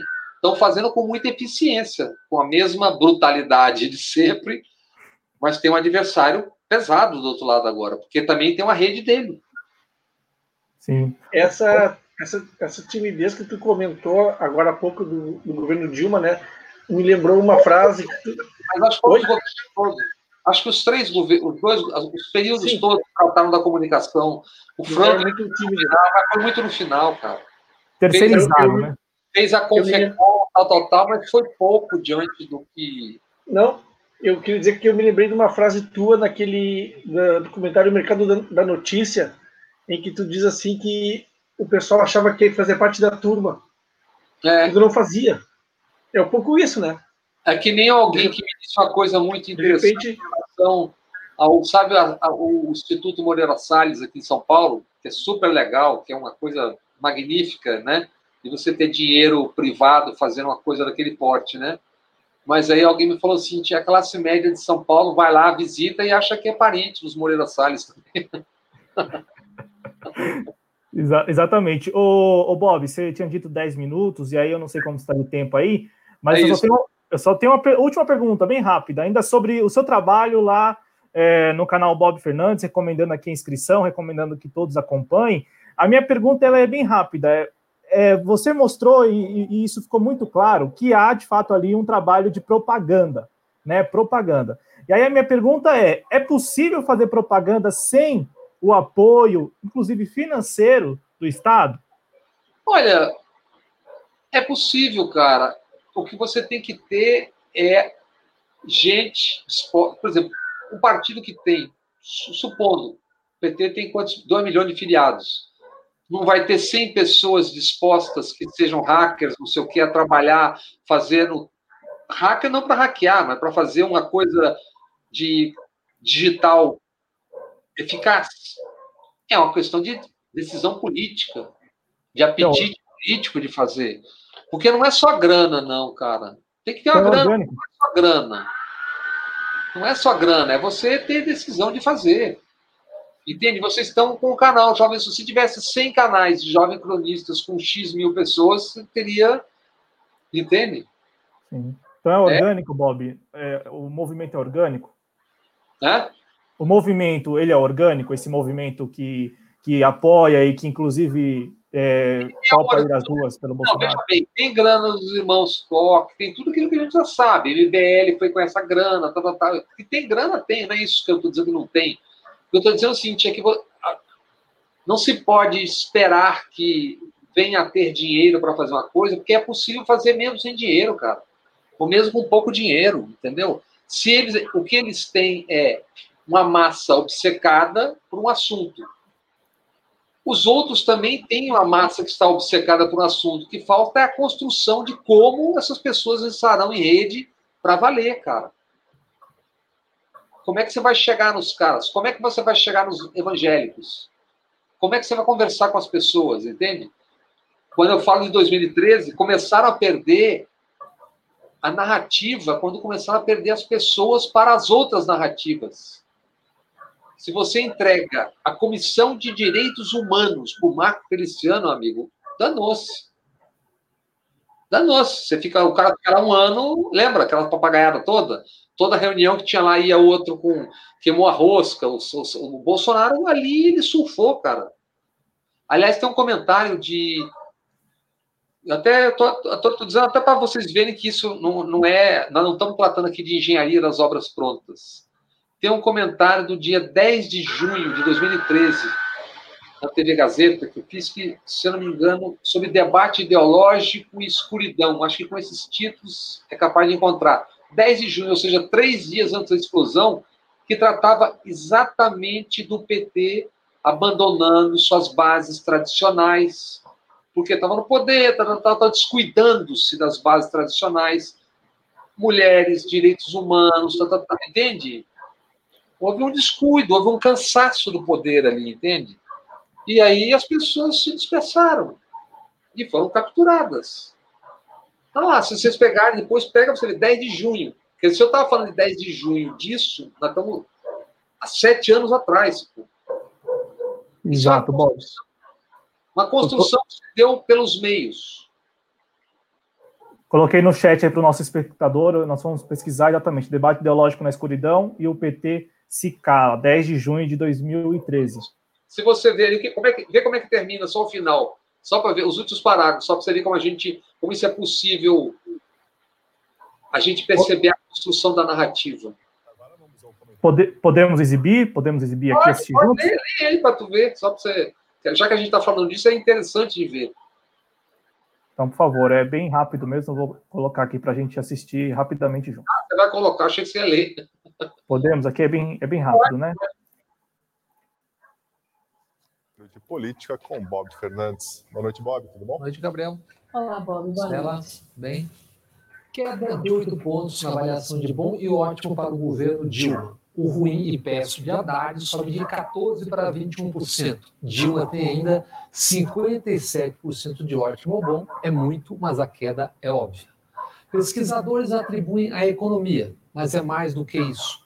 Se o chamado mensalão foi caixa 2 ou putaria, conta pouco para efeito de análise. O fato é que o episódio e o julgamento tiraram do PT a primazia do discurso ético. Como é fato também que esse discurso moral ou moralista não cabe na boca de nenhum dos grandes partidos. Quem conhece entranhas de campanhas e partidos sabe que esse discurso é hipócrita e mentiroso. Mas o discurso ético não foi a única perda do PT. Outras vêm sendo impostas sob silêncio cúmplice e pouco inteligente direitos da mulher sobre seu corpo, direitos dos homossexuais, direitos dos índios, à parte a ação de aproveitadores, meio ambiente, à parte a ação de oportunistas. Esses, entre muitos outros, sempre foram temas caros ao PT, temas que mobilizaram ao menos grupos sociais e lideranças que criaram o partido. Em nome da manutenção do poder, agora e já há tempos, o que se tem é silêncio e submissão uma outra ação isolada, uma outra opinião solteira. De resto, falta discurso incisivo e existe ação coordenada e objetiva. Predomina o temor de se indispor, de enfrentar conservadores ruidosos, gente com dinheiro e mídia fácil. Da presidência ou do parlamento, das lideranças, não se ouve, não se tem reação à óbvia onda conservadora, como se tudo se resumisse à economia como se esse silêncio cúmplice não levasse à progressiva desmobilização. E o pior é que o silêncio sobre temas polêmicos é generalizado, inclui os principais partidos e candidatos. Aborto, cotas, direitos civis, maioridade penal, índios. O que hoje tem a dizer sobre tais temas a presidente Dilma e os pré-candidatos Eduardo Campos e Aécio Neves? Marina Silva, quem atribuem posições conservadoras, e ela terá que esclarecer, certamente também tem o que dizer a respeito. Até aqui, todos seguem o roteiro da política brasileira: não entrar em bola dividida, ficar no muro até que se tenha clareza de para onde caminham os eleitores. O que se tem de candidatos e partidos é slogans marqueteiros. O prêmio que busca é a manutenção, a tomada ou a retomada do poder partidos e candidatos esperam pela economia, uns torcendo a favor, outros secando. O custo do silêncio e do muro é a ausência do debate de ideias, do debate ideológico. Em ambientes como esse, costuma se impor o que há de mais atrasado. Quando o debate não acontece às claras, à esquerda e à direita, o que sobra, o que prevalece é a escuridão. Boa noite. Bob, os, os ambientes que você acabou mergulhando aí nos dois últimos meses e uma. É escuridão. É escuridão. Nós estamos na escuridão, gente. Nós chegamos à escuridão por falta de informação, por falta de debate efetivo, real, verdadeiro. É isso, Sim. Infelizmente. Bob, muito obrigado, viu? Muito obrigado aí pela sua disponibilidade. É, em nome do nosso projeto aqui, né, Adriano? Adriano, que é o editor responsável do projeto, mas aqui eu falando pelo nosso projeto, é, foi uma grande honra. E sinta-se convidado aí para voltar em outras oportunidades. Para a gente para a gente falar sobre isso. Adriano, Ulisses, com quem de vez em quando a gente está se falando ali, você, Cláudio, um prazer, parabéns pelo projeto. É esse o caminho. Sigam em frente, sigamos em frente. Um abraço para todo mundo. Força, Bob. Abraço. Cuide-se aí, você e sua família, viu? Valeu, vamos tomar um agora. Conta com a gente. tchau, tchau. Tchau, Até tchau. Mais. Obrigado, Bob. Bom, Adriano, Ulisses. Por favor, Ô, Cláudio, acho que eu gostaria só de registrar quem participou, as participações aqui da, da galera no, no programa, acho legal, né? Porque, querendo ou não, é para a galera que a gente está aqui, né? Então, abraçar aqui a companheira Eliana Cesário, que esteve no meio de semana na página do PSTU, e, e foi uma ótima entrevista lá com a Vera Lúcia. É, a Eliane Márcia passou por aqui, a Sumaia, minha amiga querida, o Alfredo, Alfredo Sandi, obrigado, a Suelimar Durães aqui passou, o Jonas Carreira, que esteve aqui conosco também, é, o Anitablian, ele entrevistou hoje à tarde no canal dele a Vanessa Graziotin e o Leonel Brizola Neto. Passem lá, que a entrevista foi bem interessante. O Leonardo Galito passou por aqui também acabou de escrever. Obrigado por se inscrever na TV Jovens Cronistas. Também passou por aqui a Ciene Santana e o Benedito Rieder. Obrigado a todos vocês que fizeram conosco o programa. Cláudio. Exato, Adriano. E o Adriano é muito melhor, sempre, eu sempre reconheci isso, o Adriano é muito melhor dessa comunicação direta com os nossos espectadores. É, em alguma e... coisa eu tenho que ser melhor que você, né, Cláudio? Não, não. Você é não, é melhor do que eu em tudo, nisso não, eu sou melhor. Não, em tudo não. É, e, a, e aqui eu só quero rapidamente falar ao nosso espectador que, como nós tínhamos essa questão do tempo e tal, enfim, nós aqui decidimos deixar para o final da conversa é, repercutirmos os comentários. Adriano, Ulisses, antes de é, encerrarmos o programa, eu não sei como vocês estão de tempo agora, né? Mas é, é importante. Eu estou sem bateria mesmo, viu? Ah, então é, vamos tratar de, aqui, de alguns assuntos bem rapidamente. Vamos, claro, é, infelizmente, passar mais uma notícia ruim, né? E aí, é, entenda-se, vamos tentar interpretar isso da.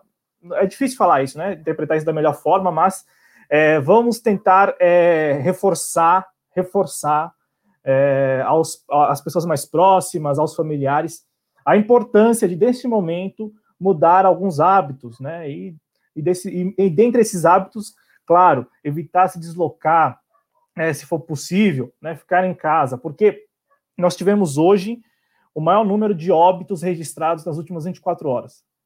Nós tivemos a informação aqui de que de ontem, né, quinta-feira, 7 de maio, para hoje, 8 de maio, foram registrados 751 óbitos. Né? Nós tínhamos alcançado um patamar de 600 óbitos é, por 24 horas, isso registros né, deixar bem claro aqui, registros, não quer dizer que morreram é, é, 600 pessoas nas últimas 24 horas, mas nós temos agora é, observado que este número vem aumentando, e isso é grave. É grave porque, como nós sempre falamos aqui, né, Adriano, nós estamos acompanhando essa tragédia, né, a pandemia no Brasil, pelo retrovisor. Então, nós estamos falando de números que correspondem aí a duas semanas.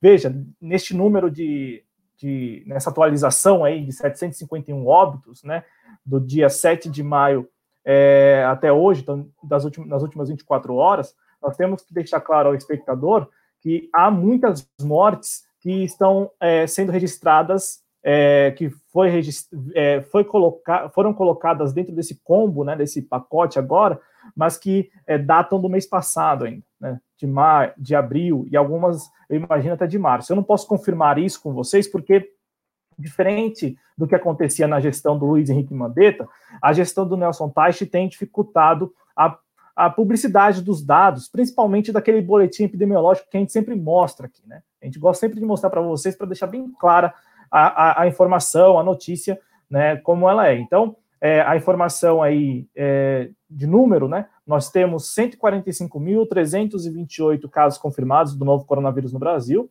e 9.897 óbitos. E aí aqui eu, eu vou pegar o número de ontem para a gente é, confirmar essa informação de 751 óbitos, né? Ontem é, tínhamos aí registrado é, 9.146, né? E subiu agora para 9.897. Isso quer dizer que muito provavelmente é, amanhã, no dia 9 de maio, é, bateremos essa infeliz marca de 10 mil óbitos aí por Covid-19 no Brasil. Amanhã, aliás, e, e assim, eu não gostaria nem de é, repercutir isso, mas eu quero ouvir de vocês, se vocês quiserem falar também. É, amanhã, é, data em que está marcado um, um, o churrasco, né? O churrasco do. A comemoração. Exato, a comemoração dessa marca. Então, é, infelizmente, eles irão, e eles, quem, o presidente Bolsonaro, né, os seus, seus mais próximos ali, os seus familiares, irão, de fato, como o Adriano lembrou agora, comemorar, porque amanhã baterá essa marca infeliz e eles estarão comendo carne, né, ali no churrasco, lá no Palácio da Alvorada. Impressiona. Impressiona muito essa, essa postura uh, de completo descaso, abandono, des, desconsideração uh, desse governo, desse desgoverno, como a gente chama, uh, pela vida das outras pessoas. Né? Impressiona porque, cara, em qualquer lugar do planeta uh, tu ter 10 mil mortos por causa de uma doença como essa uh, deixaria qualquer primeiro-ministro, qualquer governo, qualquer presidente uh, chocado, cara. Só aqui que não. Eu fui, a gente foi nascer justamente em um dos quatro países em que o cara não dá a menor pelota para isso. Sabe? Uh, isso, isso impressiona. E aí, isso assusta, isso entristece. E, e aí tu tem uma, uma situação, por exemplo, em que a coisa nunca melhora, né? Vocês viram ontem a, a, a, Regina Duarte fazendo um escândalo que lhe é característico, né? Ela, ela, ela colocando uma, uma situação, uh, uh, cantando uma música da época da, da, da, ditadura militar, quer dizer, não contente em fazer coisa ruim, o cara ainda acelera e faz coisa pior ainda. É um governo que só, tem, que só tende a ser chamado de lamentável cada vez que passa.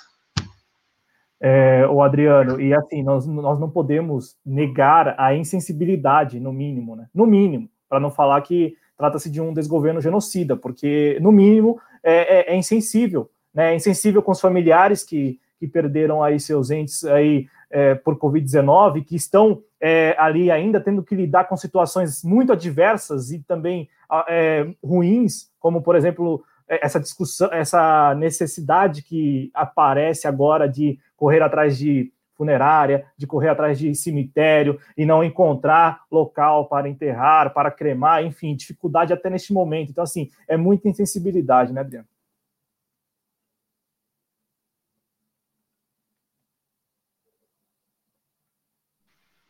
É, ele só mostra quem ele é, né? Quem ele é. E eu, inclusive, às vezes eu acabo me excedendo no Twitter porque o Twitter vão vir as informações, eu fico lá em arroba jovens cronistas, vão vindo as informações você vai ficando indignado. É, a postura que o Luiz Santos lembrou, a gente não gosta muito de diversionismo aqui, mas algumas coisas, fatalmente, a gente tem que lembrar a vocês.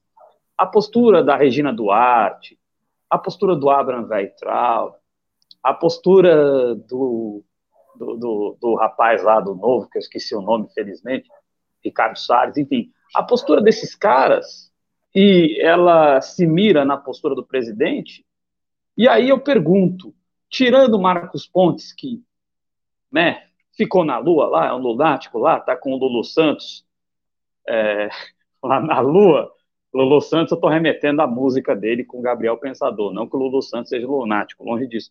Mas assim, o, o tirando o Marcos Pontes, todos neste desgoverno já mostraram o que são, já mostraram a sua faceta de necropolítica, de não se importar em nada com o povo, minimizando mortes, minimizando genocídio, sendo preconceituosos, é, é, colocando o Brasil numa posição vexatória perante o mundo e pouco se importando com a população. que nós temos aqui no Brasil é um projeto de poder. É, quando as pessoas usam o termo família, elas estão muito corretas, porque é um projeto de poder é, é, familiar, claro, que é um projeto de poder que está ali financiado pelos Estados Unidos, que por sua vez financiam os militares, mas assim é um projeto de poder que eles na loucura, fingindo que isso é, é normal e real, aí remetendo a Lenine, hoje eu estou musical. Na loucura deles, eles acham que a família deles está no poder e no controle das coisas uh, e agem dessa maneira uh, absurda, pouco se importando com as vidas que estão se esvaindo e, pior, financiando essa ideia absurda de colocar na cabeça da população que não tem ninguém morrendo, claro. Se você passear pelas redes sociais, se você passear pelas páginas dos sites de notícia, toda manchete de morte, toda manchete que envolve o Dória, que, que é um absurdo também, está sendo vendido como herói. Em São Paulo não existe isolamento, coisa nenhuma. É como a gente tem denunciado aqui dia a dia. Mas toda essa ideia, é to, toda a mídia noticiando. Ontem a gente viu o William Bonner, só para já te devolvo, a gente viu o William Bonner cortar para o William Bonner depois de uma notícia é, de onde a pessoa, acho que era em Fortaleza, é, ficou ali dias esperando uma vaga de UTI. Quando conseguiu a vaga de UTI, foi por alguns minutos, e aí cortou de volta para o William Bonner, e meio que quase que não sai a complementação da notícia de que aquele cidadão tinha morrido. E isso é mentira? E os hospitais estão vazios? Então, sabe, a gente está vivendo um momento terrível, terrível no Brasil, e isso precisa parar de alguma maneira, né? Isso precisa parar. É, é, é essa avaliação, Não, não, é uma ótima avaliação, até porque é, remete ao que nós estamos falando aqui há dois meses, né? Inclusive, a, a, o primeiro vídeo em que nós tratamos especificamente é, de novo coronavírus no mundo, ou melhor, no Brasil, né? Data de 28 de janeiro.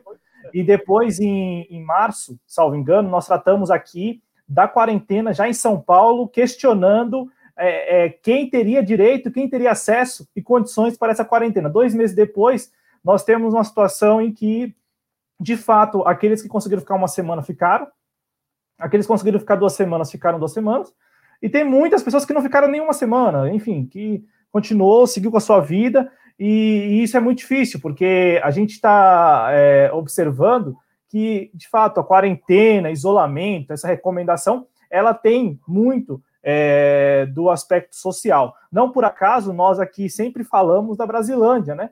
É, enquanto, por exemplo, Paraisópolis, não é falando, mas enquanto Paraisópolis está preparada, inclusive eu já vi uma série de reportagens falando da, do aparato de Paraisópolis aí, preparada que eu digo, claro, né, não para atender a todos, mas já com um aparato mínimo a Brasilândia, onde já morreram, né, aqui em São Paulo, mais de 80 pessoas, me parece, segundo o último levantamento da Prefeitura de São Paulo, não tem, não tem nenhum hospital. O hospital que, aliás, é bom que se diga, Ulisses, aqui é bom a gente falar, é, o, o projeto do hospital data da década de 70, o Hospital do Brasilândia, foi retomado pelo Fernando Haddad no primeiro ano de mandato dele. No entanto, nós sabemos que houve toda uma dificuldade, toda uma dificuldade ali para tratar dos recursos do PAC, e aí a obra que tinha como é, data prevista de conclusão 2017, né, 2017, não, é, não foi concluída e agora tem toda essa discussão. É, mas aqui, já para repercutir um comentário que eu imaginei que viria, até porque eu falei preparado, Renato, eu digo é, preparado com é, já o mínimo. Adriano, posso fazer um registro sobre isso, Cláudio? Por favor, Adriano. É, sobre essa questão, é, eu falei, eu refalei aqui da companheira Eliana, nós estamos, inclusive, tentando trazer aqui, é, vamos ver se conseguimos, uma representante da Zona Sul, que é a Juliana lá, que faz um trabalho espetacular no PSTU. O que, que acontece? Este preparo existe, Cláudio, por, e, Ulisses e amigos, por ação da comunidade. Por ação da comunidade, por ação de movimentos que não têm apoio nenhum, né? Porque se fosse depender das ações do poder público lá em Paraisópolis, não ia ter nada. Não ia ter nada. Então, a comunidade lá se organizou, teve lá os prefeitos de rua, né, que foram uma grande medida, e aí é, é lá a comunidade em Paraisópolis conseguiu se organizar, coisa que infelizmente a gente não está vendo aqui em Guaianazes, a gente não vê em tantas outras comunidades. Uh, claro, a população tenta fazer como pode, mas falta faltam muitos núcleos comunitários de política. Falta o que o Bob Fernandes falou, trabalho de base, né? Não é toda a comunidade que tem uh, a Eliana Cesar que está aqui, que também é filiada lá ao PSTU, que tem a, a, Juliana lá na Zona Sul, não é toda a comunidade que tem isso. Então essas populações ficam sem saber o que fazer e, e elas não têm como fazer isolamento, como a Anitta lembrou. Então elas, já que vai ficar amontoado mesmo, vai ficar amontoado lá na rua, tentar vender um house, tentar vender um chocolate, tentar fazer um job de um, um bico de pedreiro para ver se consegue arrumar alguma coisa, Cláudio. Essa, era não. só esse registro que eu queria fazer, porque a comuni... poder público não existe. É, não, poder público não existe. Quando eu trouxe aqui para Isópolis para conversar rapidamente, é porque a gente fala muitas vezes aqui com muita razão que para a grande mídia aqui em São Paulo, na, na cidade de São Paulo, para a grande mídia e também para a iniciativa privada, Heliópolis e Paraisópolis né, estão ali à frente. E a gente tem visto, por exemplo, Brasilândia registrando números altos de óbitos, de óbitos já por Covid-19, é, confirmados suspeitos, e por enquanto nenhuma medida, nem mesmo é, da iniciativa privada, porque em Paraisópolis, Adriano, você foi feliz, Paraisópolis já tem uma organização constituída, né, já de muito tempo, a Associação de Moradores é bem, é bem forte, bem consolidada, e temos também a iniciativa privada que, claro, se, querendo ou não, né, vai ali, a, atua e, de alguma forma, faz o tal do marketing do bem. Não por acaso, veja, eu citei Paraisópolis, que Paraisópolis já tem duas escolas é, preparadas já para é, o, a quarentena, isolamento daqueles que não puderem fazer em casa esse tipo de medida, né? Não, não podem aí é, se isolar em casa, porque a casa é muito pequena, ou até mesmo é, ali tirar. Enfim, é como se fosse um hotel alugado, como foi feito na Europa, muito mais na Europa, né? Nos países europeus você tinha ali essa medida de aluguel de, é, de, de, de, hotel. É, no Já... Rio de Janeiro, fizeram no Rio de Janeiro e não fizeram em São Paulo, aluguel de hotéis. O, o Crivella, que é um cretino, não estou defendendo o Crivella aqui, mas é, é, policial, médico, tem, algum, tem alguns hotéis lá que estão disponibilizados para essas categorias. Isso em São Paulo, nem isso em São Paulo teve. E a galera fica, ó, oh, Dória. Eu é. me irrito um pouco com isso, Cláudio. Não, e aí eu quero só reforçar aqui, já que o Renato trouxe, de fato, Renato, ó, é o termo preparado, é pelo que eu tenho acompanhado, é preparado no mínimo, é bom que se diga. E, e aqui nenhum hospital de campanha, verdade, nenhum hospital de campanha nas periferias, e os dois hospitais de campanha da cidade de São Paulo, é, já há denúncias aí sendo circular, é, sendo ventiladas pela mídia, né, circula, circula aí que falta insumo, né? Falta insumo nos hospitais de campanha.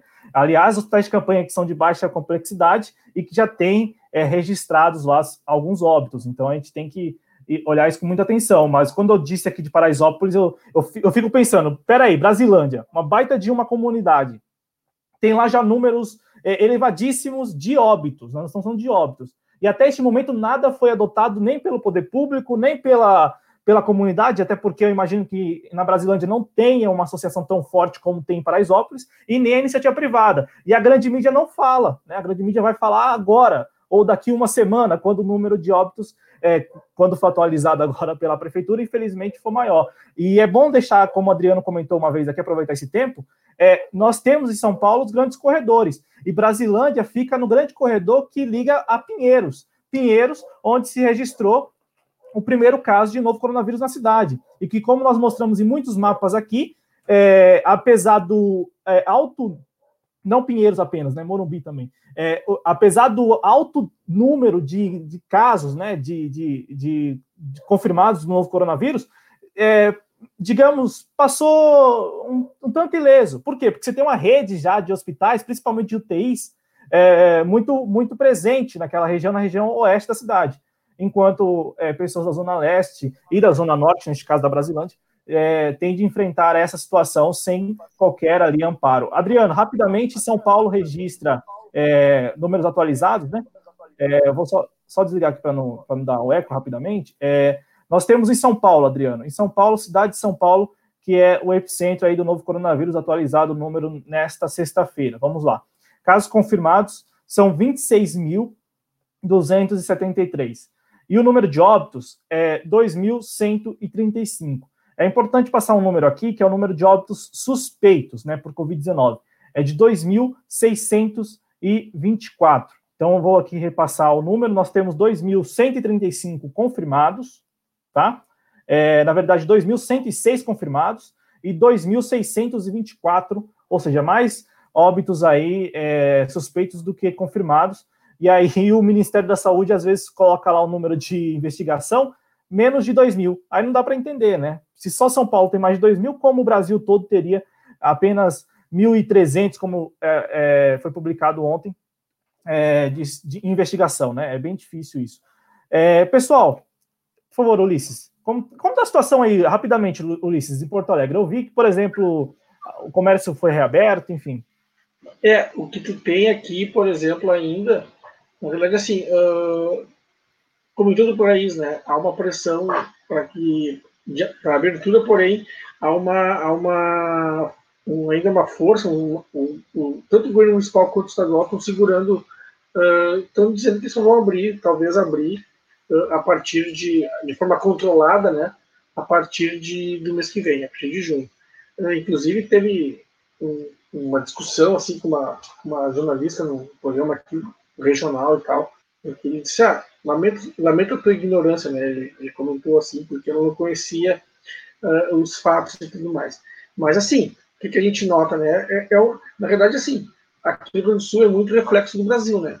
O que acontece aqui, aqui se vende uma ideia de que, por exemplo, está se controlando o coronavírus, só que a gente não, que não se dá conta de que, por exemplo, é uma doença que não tem remédio ainda. E o remédio ainda que se tem, o único, é o isolamento. Não, não, não vai tu achando que ah, temos X leitos. Esses X leitos vão assim, ó. Tu vê, já foram, entendeu? Então, assim, as pessoas talvez aqui ainda se iludam, porque, assim, se vende a ideia de que, ah, não, basta lavar a mão, usar máscara que está resolvido. Não, não é assim. Tem que entender que esse negócio, se tu não controlar, se tu não fizer uma coisa efetiva, se tu, por exemplo, não ficar em casa, se tu puder ficar em casa, a curva tende a subir de novo. E, e aqui ainda, se, ainda há um certo controle e tal, mas a, a minha preocupação é que justamente devido a esse aparente controle da situação, se solte, entendeu? Se solte a boiada, como a gente diz, e de repente a coisa tome um rumo que não se espera, né? Mas na realidade, sim. É uma, como eu já falei no começo, é uma situação que é difícil, né? Tu, se, se, tu abrir, de repente a coisa, a curva volta a subir de novo. E a, a capacidade de, de atenção, né? No caso, leitos de UTI, leitos de enfermaria, é, rapidamente, Ulisses, aí em Porto Alegre chegou a ser instalado o hospital de campanha? Não, aqui não tem, aqui não tem ainda. Não, perfeito. Então, é bem, bem... Não, não que eu tenha sabido, mas acredito que... Não, não tem, não tem. Sim. Ô, Adriano... E, por favor, só um comentário meu. Uh, os, os únicos dois times de futebol no Brasil que voltaram à função foi Inter e Grêmio, né? voltar, à função, voltar, voltar, aos treinos de um esporte que não se sabe nem o que é, porque não pode nem se tocar, né? Sim.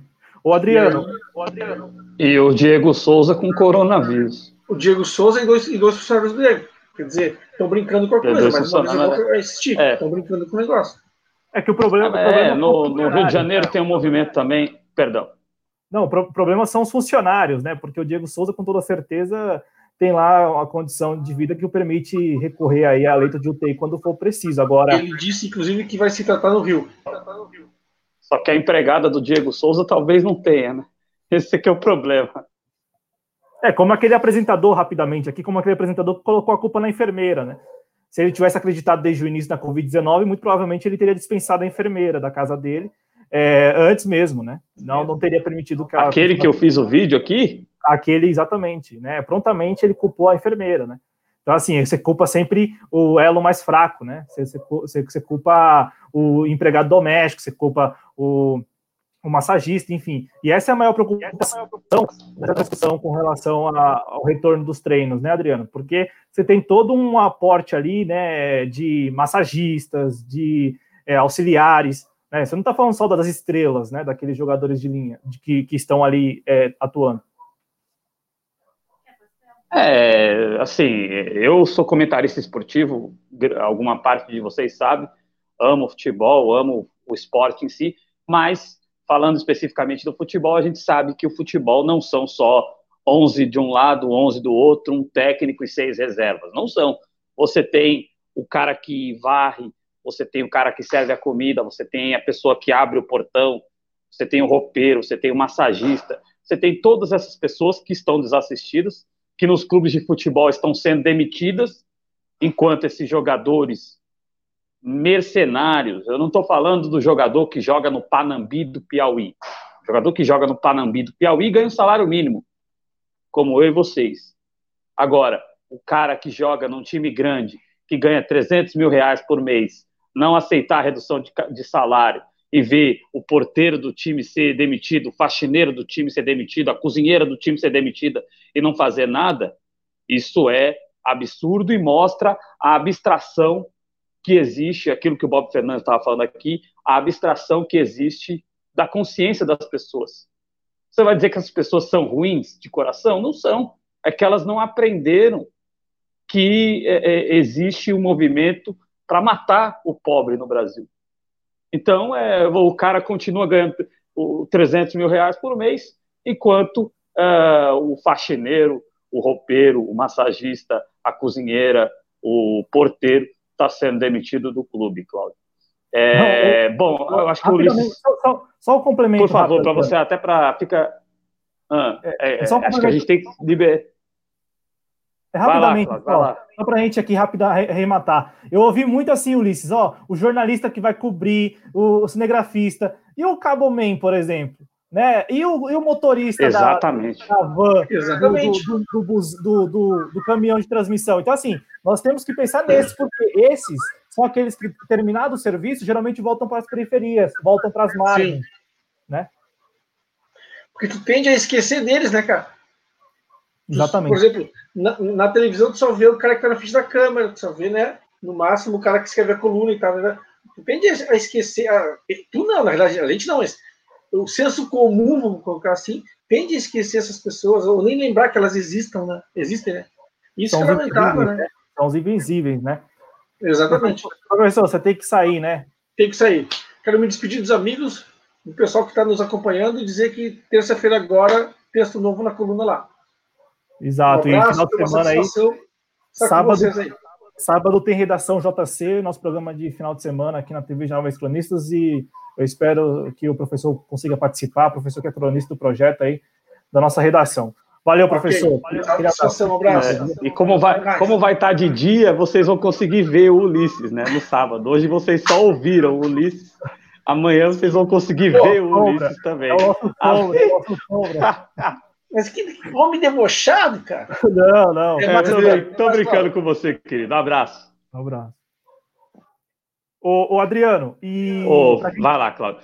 Para gente, a gente dar sequência, é, sobre essa questão do futebol, eu, eu trouxe esse tema para a gente falar rapidamente aqui, porque está em discussão isso, inclusive, é, no Ministério da Saúde. O Nelson Teich foi é, perguntado e já falou mais de uma vez sobre esse tema, sobre essa possibilidade, porque o lobby, né, a pressão, é uma pressão muito forte, né? O lobby presidencial, né? E como ele é um capacho, um cachorrinho de madame, só que um cachorrinho de, de madame já bem caquético, já no final da vida, né? Como ele é um capacho do Bolsonaro, ele parece que está à parte de tudo que está acontecendo no Brasil e acha que o futebol, como eu disse, se o futebol fosse é, só 11 uh, eh, dentro do campo é, de cada lado, um técnico e seis reservas, cada reserva ia ter que ficar de um lado do estádio, mas tudo bem. Ainda daria, e, e a câmera ligada num tripé sozinha lá filmando, e um narrador sozinho lá no estúdio narrando, talvez desse. Talvez desse, mas vamos pensar em toda a indústria que movimenta o futebol, sem condições, né? Sem condições.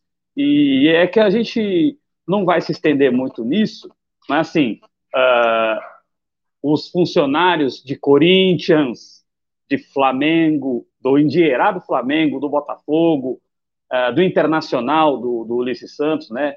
Que ele que é colorado, o Twitter dele é arroba colorado. Os, os funcionários desses times estão sendo demitidos. Mas se você for pegar pelo interior do Brasil, os times das séries B, da, principalmente da série C e da série D, estes jogadores, coitados, que ganham mil reais por mês, são eles que estão ficando sem contrato, são eles que estão ficando na miséria, entendeu? E também não tem nenhuma assistência do poder público, assim como todos nós, é, afegãos médios, como diria aquele apresentador daquele programa, daquela rádio ultraconservadora. Né? Então, é, é, um cenário ridículo a gente pensar é, na volta do entretenimento esportivo no Brasil sem nenhuma condição. Né? É, oh.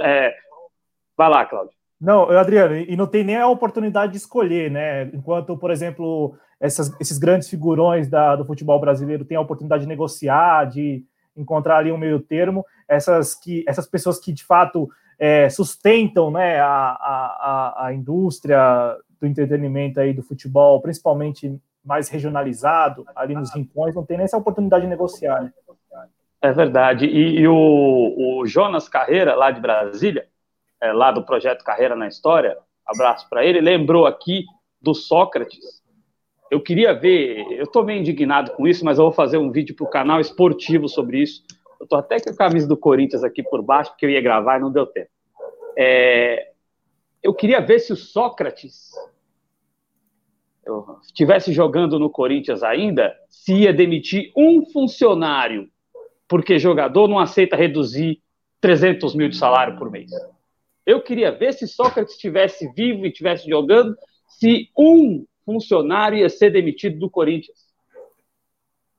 Então, isso mostra o momento é, é, terminal da consciência coletiva da nossa sociedade. Isso é refletido também nos jogadores de futebol que não conseguem enxergar que a cozinheira do time que foi demitida ganha mil reais e precisa do emprego para sobreviver é, é muito complicado. O, é, eu vou fazer alguns registros aqui rapidinho, Cláudio.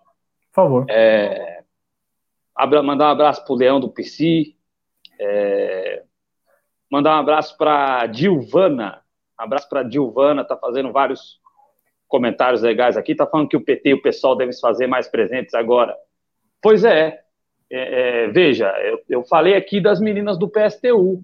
Eu, eu sou obrigado a falar o PSTU não tem mais fundo partidário, não tem mais nada. Tiraram tudo do PSTU, querem tirar até o registro agora com a contra-reforma política. E tem militantes tentando se organizar nas comunidades.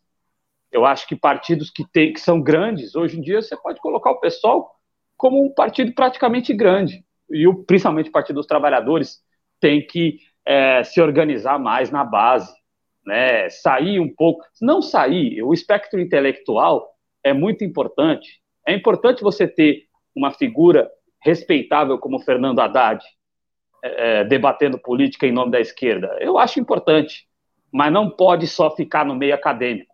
Tem que meter o pé no barro lá, junto com a comunidade. Tem que mostrar que, é um, que são partidos efetivamente dos trabalhadores e não só do meio acadêmico. É, Moacir Surdo, abraço, tá mandando abraço para o Ulisses Santos, ele deve estar, tá, é, ele vai, vou retransmitir o um abraço a ele. Eu quero só fazer dois registros rápidos aqui. É, o primeiro é que o, o Jonas falou aqui da questão no Rio de Janeiro de milícia. No Rio de Janeiro, milícia estão obrigando os comerciantes a abrir o comércio para pagar o dízimo, vamos dizer assim, da milícia. Né? Rapidamente. O segundo ponto, Enquanto, enquanto, enquanto, enquanto o, o, o narcotráfico é, pede e recomenda que as pessoas fiquem em casa. E o povo é, e, que, e, quebra, e, e, aí que eu não vou concordar com isso, mas é até violento com quem não fica em casa, né? Para você perceber a diferença ali. Então, mesmo quem está errado, mas que enfim, né? É, o modo operante é bem diferente, né? O modo operante é bem diferente. E o registro que eu queria fazer, que eu gostei muito também, do Renato, professor Renato aqui, que ele falou um negócio que eu gostei muito. Cadê? Civilizatório aqui? É. O Adriano caiu, Renato, mas ele se referia a esse seu comentário. Ele vai, vai voltar. Eu espero que volte. Ele tinha comentado que a bateria estava é, já muito descarregada, mas eu espero que ele consiga voltar. Ele iria comentar o seu, repercutir o seu posicionamento. Adriano está aqui de volta. Deixa eu colocar ele aqui. Adriano, comentário está na tela. Não. Eu acho importante registrar isso porque eu acabei de cobrar, e desculpe quem é petista, por favor, é, eu acabei de cobrar aqui o Partido dos Trabalhadores que vá à base. As igrejas evangélicas foram à base e fazem é, vereadores, deputados, senadores, e fizeram o anticristo presidente da República. Então, é, é, é, as bases, claro que tem muita gente na periferia que não é evangélica, mas e não tem problema nenhum ser evangélico. Eu já, eu sou evangélico sem nenhuma igreja. Eu acredito no evangelho. Não tenho nada contra o evangelho. Eu tenho contra esse neopentecostalismo preconceituoso e assassino. Agora, a questão é, é, grande parte da periferia está tomada por isso e vota no, no ente político que aquele cara que está, que eu não tenho coragem de chamar isso de pastor, aquele cara que está no alto do púlpito manda votar, e esses caras estão tomando o parlamento e chegou, botaram um que não tem nada de cristão, botaram um lá em Brasília para fazer o que está fazendo na cadeira máxima do Brasil. Então, é, não vou dizer que o Partido dos Trabalhadores vai conversar com os evangélicos. Aliás, tem um, e aliás, a gente tem que até tentar falar com eles. Tem um movimento chamado Evangélicos pela Democracia. Não é todo evangélico que é nessa toada. Tem evangélico também que é, é, é que entende o processo civilizatório. Ponta então, que, tem um palhaço buzinando. Então, o que, que acontece? É, você, é, mesmo que não essa parte está corrompida, lamentavelmente, você tem tantas outras pessoas na periferia que podem ser assistidas e que podem ter a proximidade desse agente político que defenda os interesses do trabalhador. Porque o que, que a periferia tem hoje, Cláudio? E não estou xingando aqui o César Tralli, nem o Rodrigo Bocardi, ainda que o Bocardi mereça. Mas, assim, o que, que a periferia tem hoje? O SPTV. Quem tem a sorte de ter uma Eliana Cesário, quem tem a sorte de ter uma Juliana Eide, tem. Mas quem não tem, tem o SPTV. Acha que quem faz o apoio à comunidade é o SPTV. É o Balanço Geral, é o Cidade Alerta, é o Alerta Nacional, é o, o Celso Zucatelli lá, o Bofadinha. E, então fica muito difícil você impedir que o Zap Zap, como dizia aqui o Bob Fernandes é, atinja estas populações, Cláudio. Exato, não, e chega lá e chega rápido, né? É, alcança essas pessoas com muita facilidade. E sobre essa questão aí, eu tive a felicidade de conhecer um essa semana. Eu imagino que ele seja um dos poucos, por exemplo. Né? Eu estou me referindo a um, a um evangélico, né? um protestante, um evangélico, na verdade, não pentecostal, é, que, é, que é, não é sindicalista, mas é servidor municipal, então, portanto, é, é, ponta firme, né? Vira e mexe está nas manifestações aí. Então, assim, é, tem também lá dentro, tem lá aqueles que pensam diferente, que discordam, é, discordam de figuras como, por exemplo, a figura do Otone de Paula, que, aliás, recomendo aqui, ainda que o Bob Fernando já tenha deixado aqui a participação dele, né? Eu recomendo o conteúdo que ele produziu com base nos dois meses lá intrincado ali nos no, nas páginas, nos grupos bolsonaristas. Adriano, eu quero aqui, já que nós tocamos no assunto do PT, quero aqui passar uma informação. O Partido dos Trabalhadores, como falávamos com o professor José Luiz Oreiro, o Partido dos Trabalhadores apresentou o PL 2357. Esse PL diz o quê? Esse PL prorroga o auxílio emergencial por mais seis meses. Então, assim, há essa expectativa, já começa a se articular no Congresso Nacional a prorrogação por mais seis meses do auxílio emergencial. O auxílio emergencial que segue com aquele mesmo problema. Nós temos muitos, mas muitos. É, é o Cláudio, é, vai totalizar seis meses ou vai totalizar nove? Então, a, a ideia é prorrogar por mais seis meses, portanto, nove meses aí é, de, de auxílio emergencial. Claro que o que o professor Oreiro tinha dito era até setembro, portanto, é, prorrogando mais três meses, né? É, então, o PL é, está tramitando no Congresso Nacional, iremos acompanhar, ao mesmo tempo que nós estamos aí, seguimos acompanhando aqueles brasileiros que não conseguiram acessar ainda a primeira mensalidade, e isso está travando, neste momento, o pagamento da segunda parcela. E nós sabemos muito bem que, é, de todas as medidas anunciadas, o auxílio emergencial tem um poder de influência muito grande na decisão das pessoas ficarem em casa ou não. Até porque o auxílio emergencial, apesar do, do, do valor simbólico, é o que garante essas pessoas a subsistência é, sem a necessidade de vender a bala house, de, de vender o, o chocolate soufflé, de ir vender a pururuca no trem, enfim. É, é, é, isso que talvez mantenha as pessoas em casa, talvez ainda, né? Porque nós sabemos que o valor é simbólico, é o menos de um salário mínimo, né? Então, assim, a gente não sabe se isso é de fato é, a única medida. Nós sabemos que não é a única medida que deveria ser implementada. No entanto, tem um poder de influência muito grande, Adriano. E também, por falar nessa questão de PL, eu quero aqui comentar rapidamente a aprovação do PL 39, que é o PL que congela os salários aí de servidores públicos. E aí eu quero dizer o seguinte: alguns, é, alguns servidores têm, como, têm a facilidade de ter um lobby, digamos, forte. Querendo ou não, os professores têm um lobby forte. Querendo ou não, é, ainda, que, ainda que pese o fato do, de, de, serem mal, mal pagos, né, de, de terem ali é, os seus salários também arrochados, de não terem é, reajustes há anos, os professores conseguem alguma coisa no Congresso Nacional. Agora veja, os coveiros, né, os sepultadores, que estão trabalhando muito, inclusive trabalhando aqui em São Paulo à noite, eles estão com a possibilidade de reajuste suspensa, porque o PL, o PL não garante a eles né, essa, essa separação. Né? Então, infelizmente, Adriano, e eu acompanhei isso de muito perto e pensei assim: nossa, em algum momento eles vão falar dos coveiros, em algum momento eles vão falar dos sepultadores, porque não é possível que é, essas pessoas sejam tão invisíveis que nem citadas são.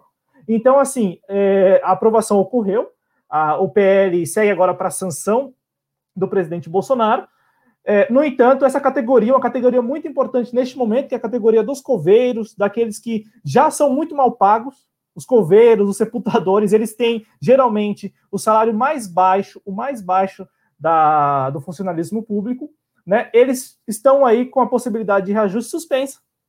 Simplesmente isso. Então, assim, felizmente se livrou o pessoal da área da saúde e da área da segurança e também os professores.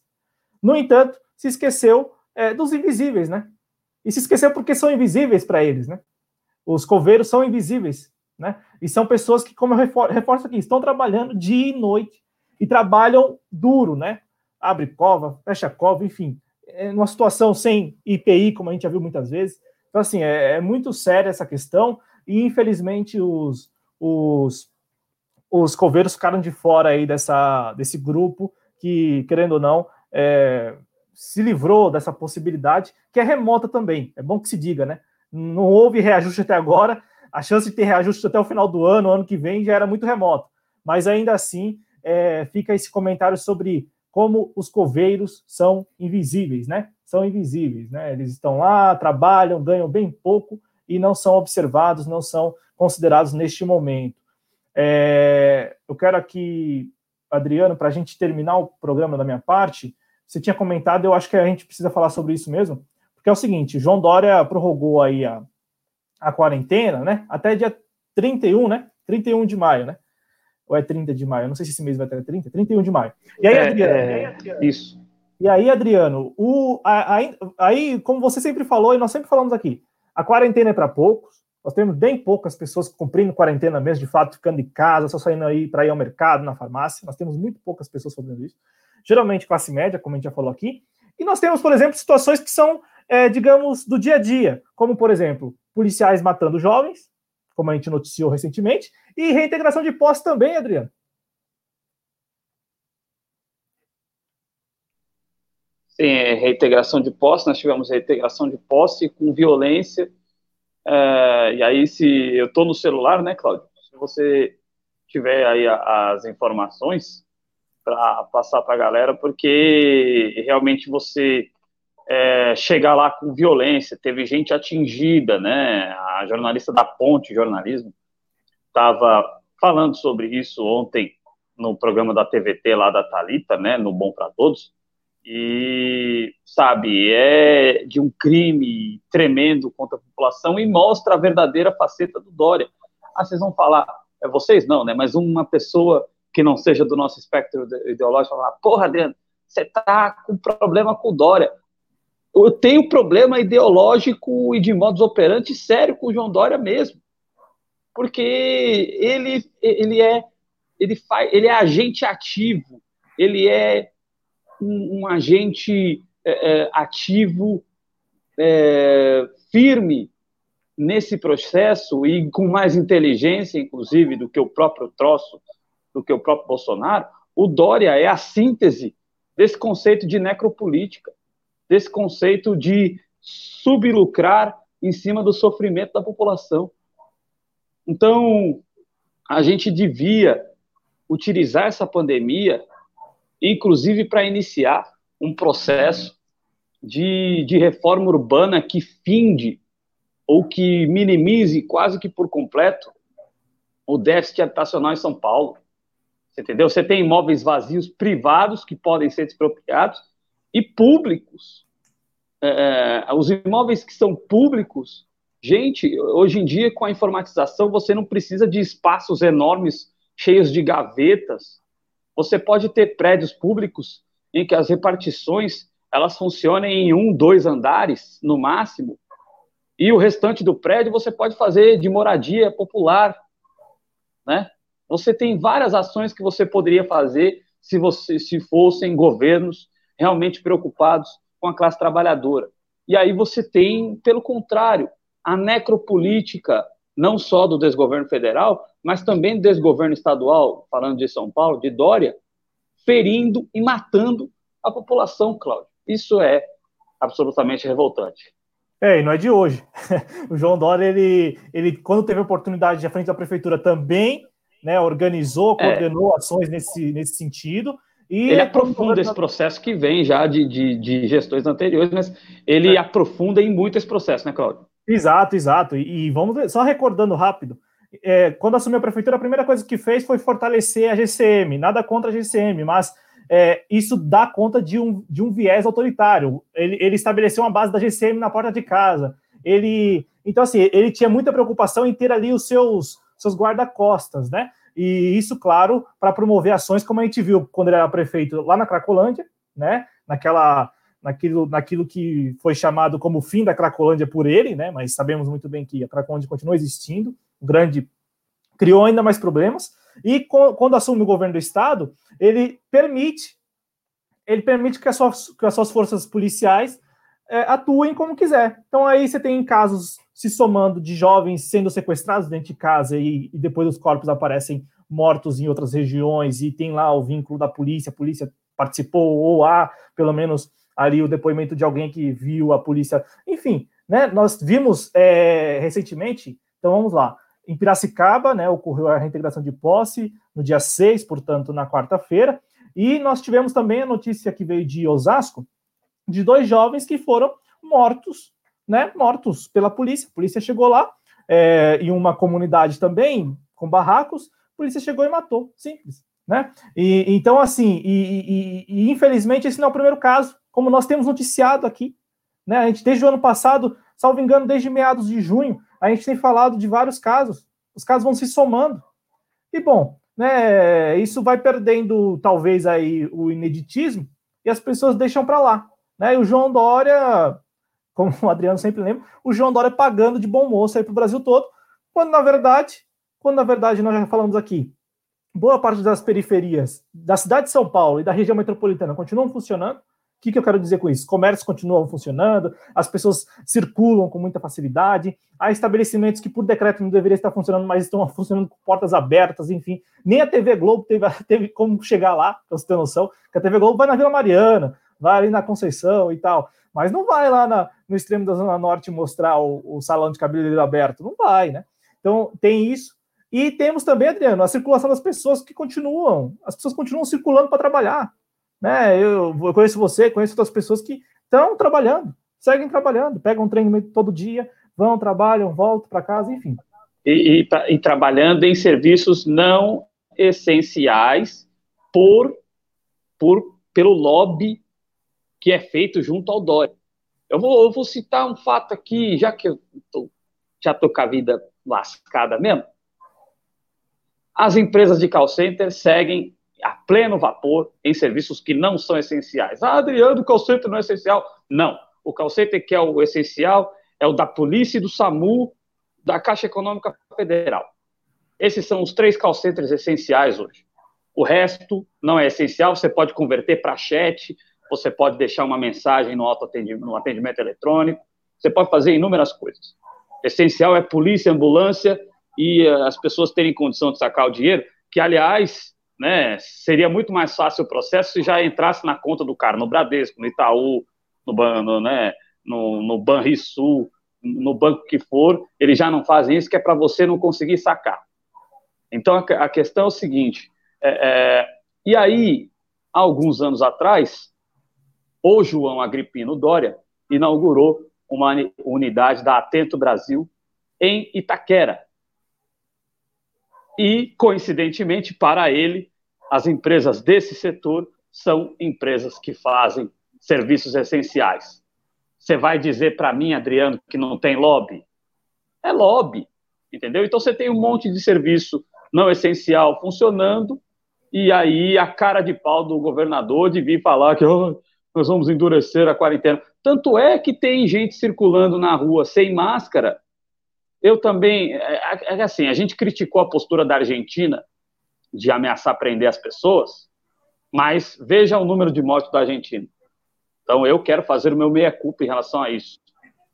Né? A Argentina controlou perfeitamente o coronavírus lá, com medidas rígidas que precisam ser cumpridas. Aqui em São Paulo, se baixou um decreto que você não pode andar na rua sem máscara, você vê policial na rua sem máscara. Que dirá o cara que está fazendo Cooper? Como é que você vai fazer Cooper de máscara? Não tem a mínima condição, Cláudio.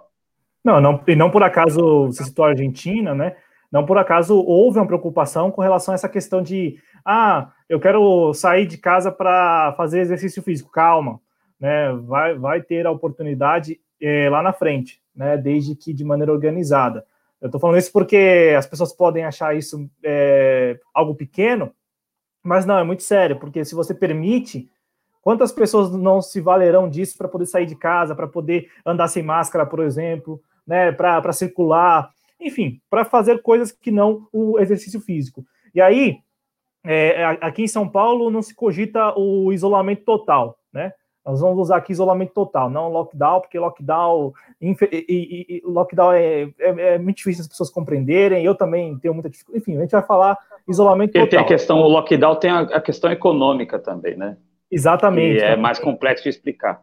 Exato. Então nós vamos usar isolamento total e, e, nós temos já algumas capitais, como Fortaleza e São Luís do Maranhão, que já estão aí passando por essa experiência, né? Aí nós precisamos saber é, de, de, pessoas de lá, e aí aqui, aqui eu faço já o convite para quem nos assiste, né?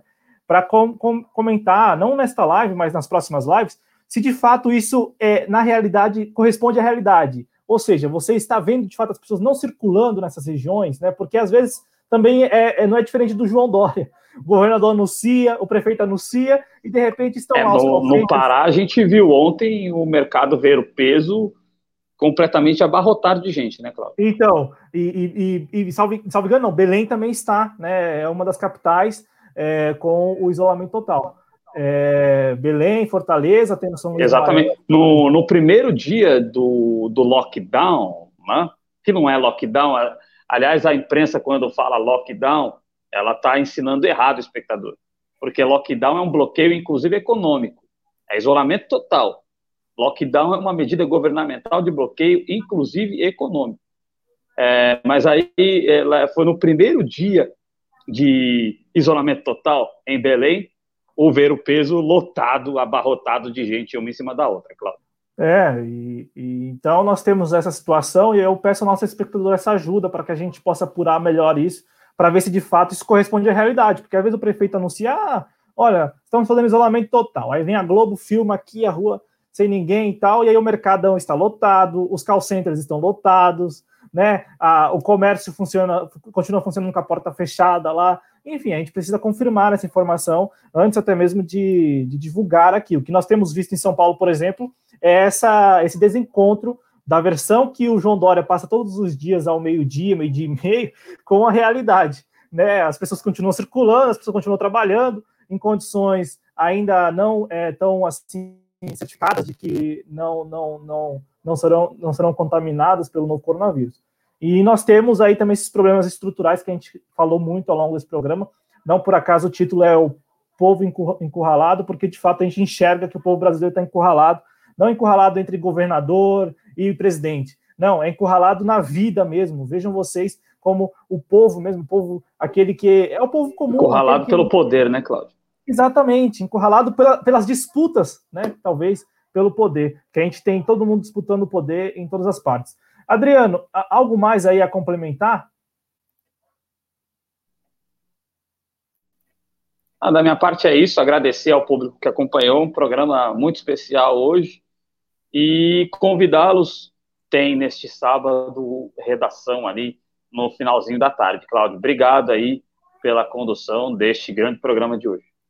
Valeu, Adriano. Valeu aos nossos espectadores. Eu reforço a vocês o convite para se inscrever em nosso canal, aqueles que ainda não são inscritos, para ativar o sininho. O sininho é muito importante. Por quê?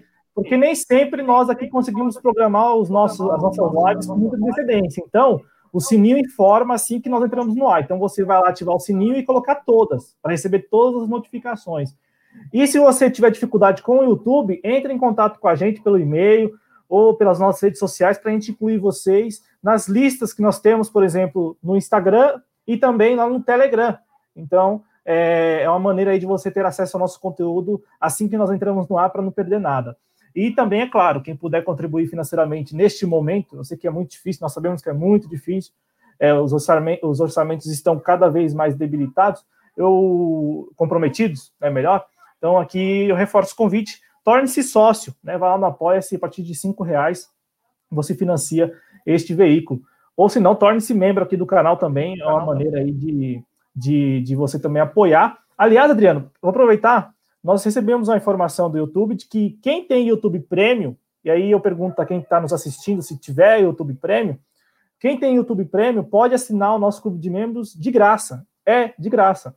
É, basta selecionar a opção de R$ 7,99, né? E você assina de graça. Isso para aqueles que já têm hoje o YouTube Premium. O YouTube Premium é para não ver publicidade, para baixar vídeo, enfim, né? É o serviço é, o serviço do YouTube aí, o serviço pago. Então, quem já tem, quem já tem, pode assinar o nosso clube de membros de graça. É isso, né, Adriano? Abraço. É isso aí, só para deixar bem claro para o público, você pode assinar essa opção de R$ 7,99, R$ 8,00, e de graça você ajuda a gente com oito reais. Então, se alguém tiver aí é, o YouTube Premium, pode ajudar a gente sem meter a mão no bolso para nada. É isso, Claudio. Obrigadão. Valeu, Adriano. Deixa o like. Tchau, tchau, gente. Abraço. Bom restinho de noite. Se cuidem.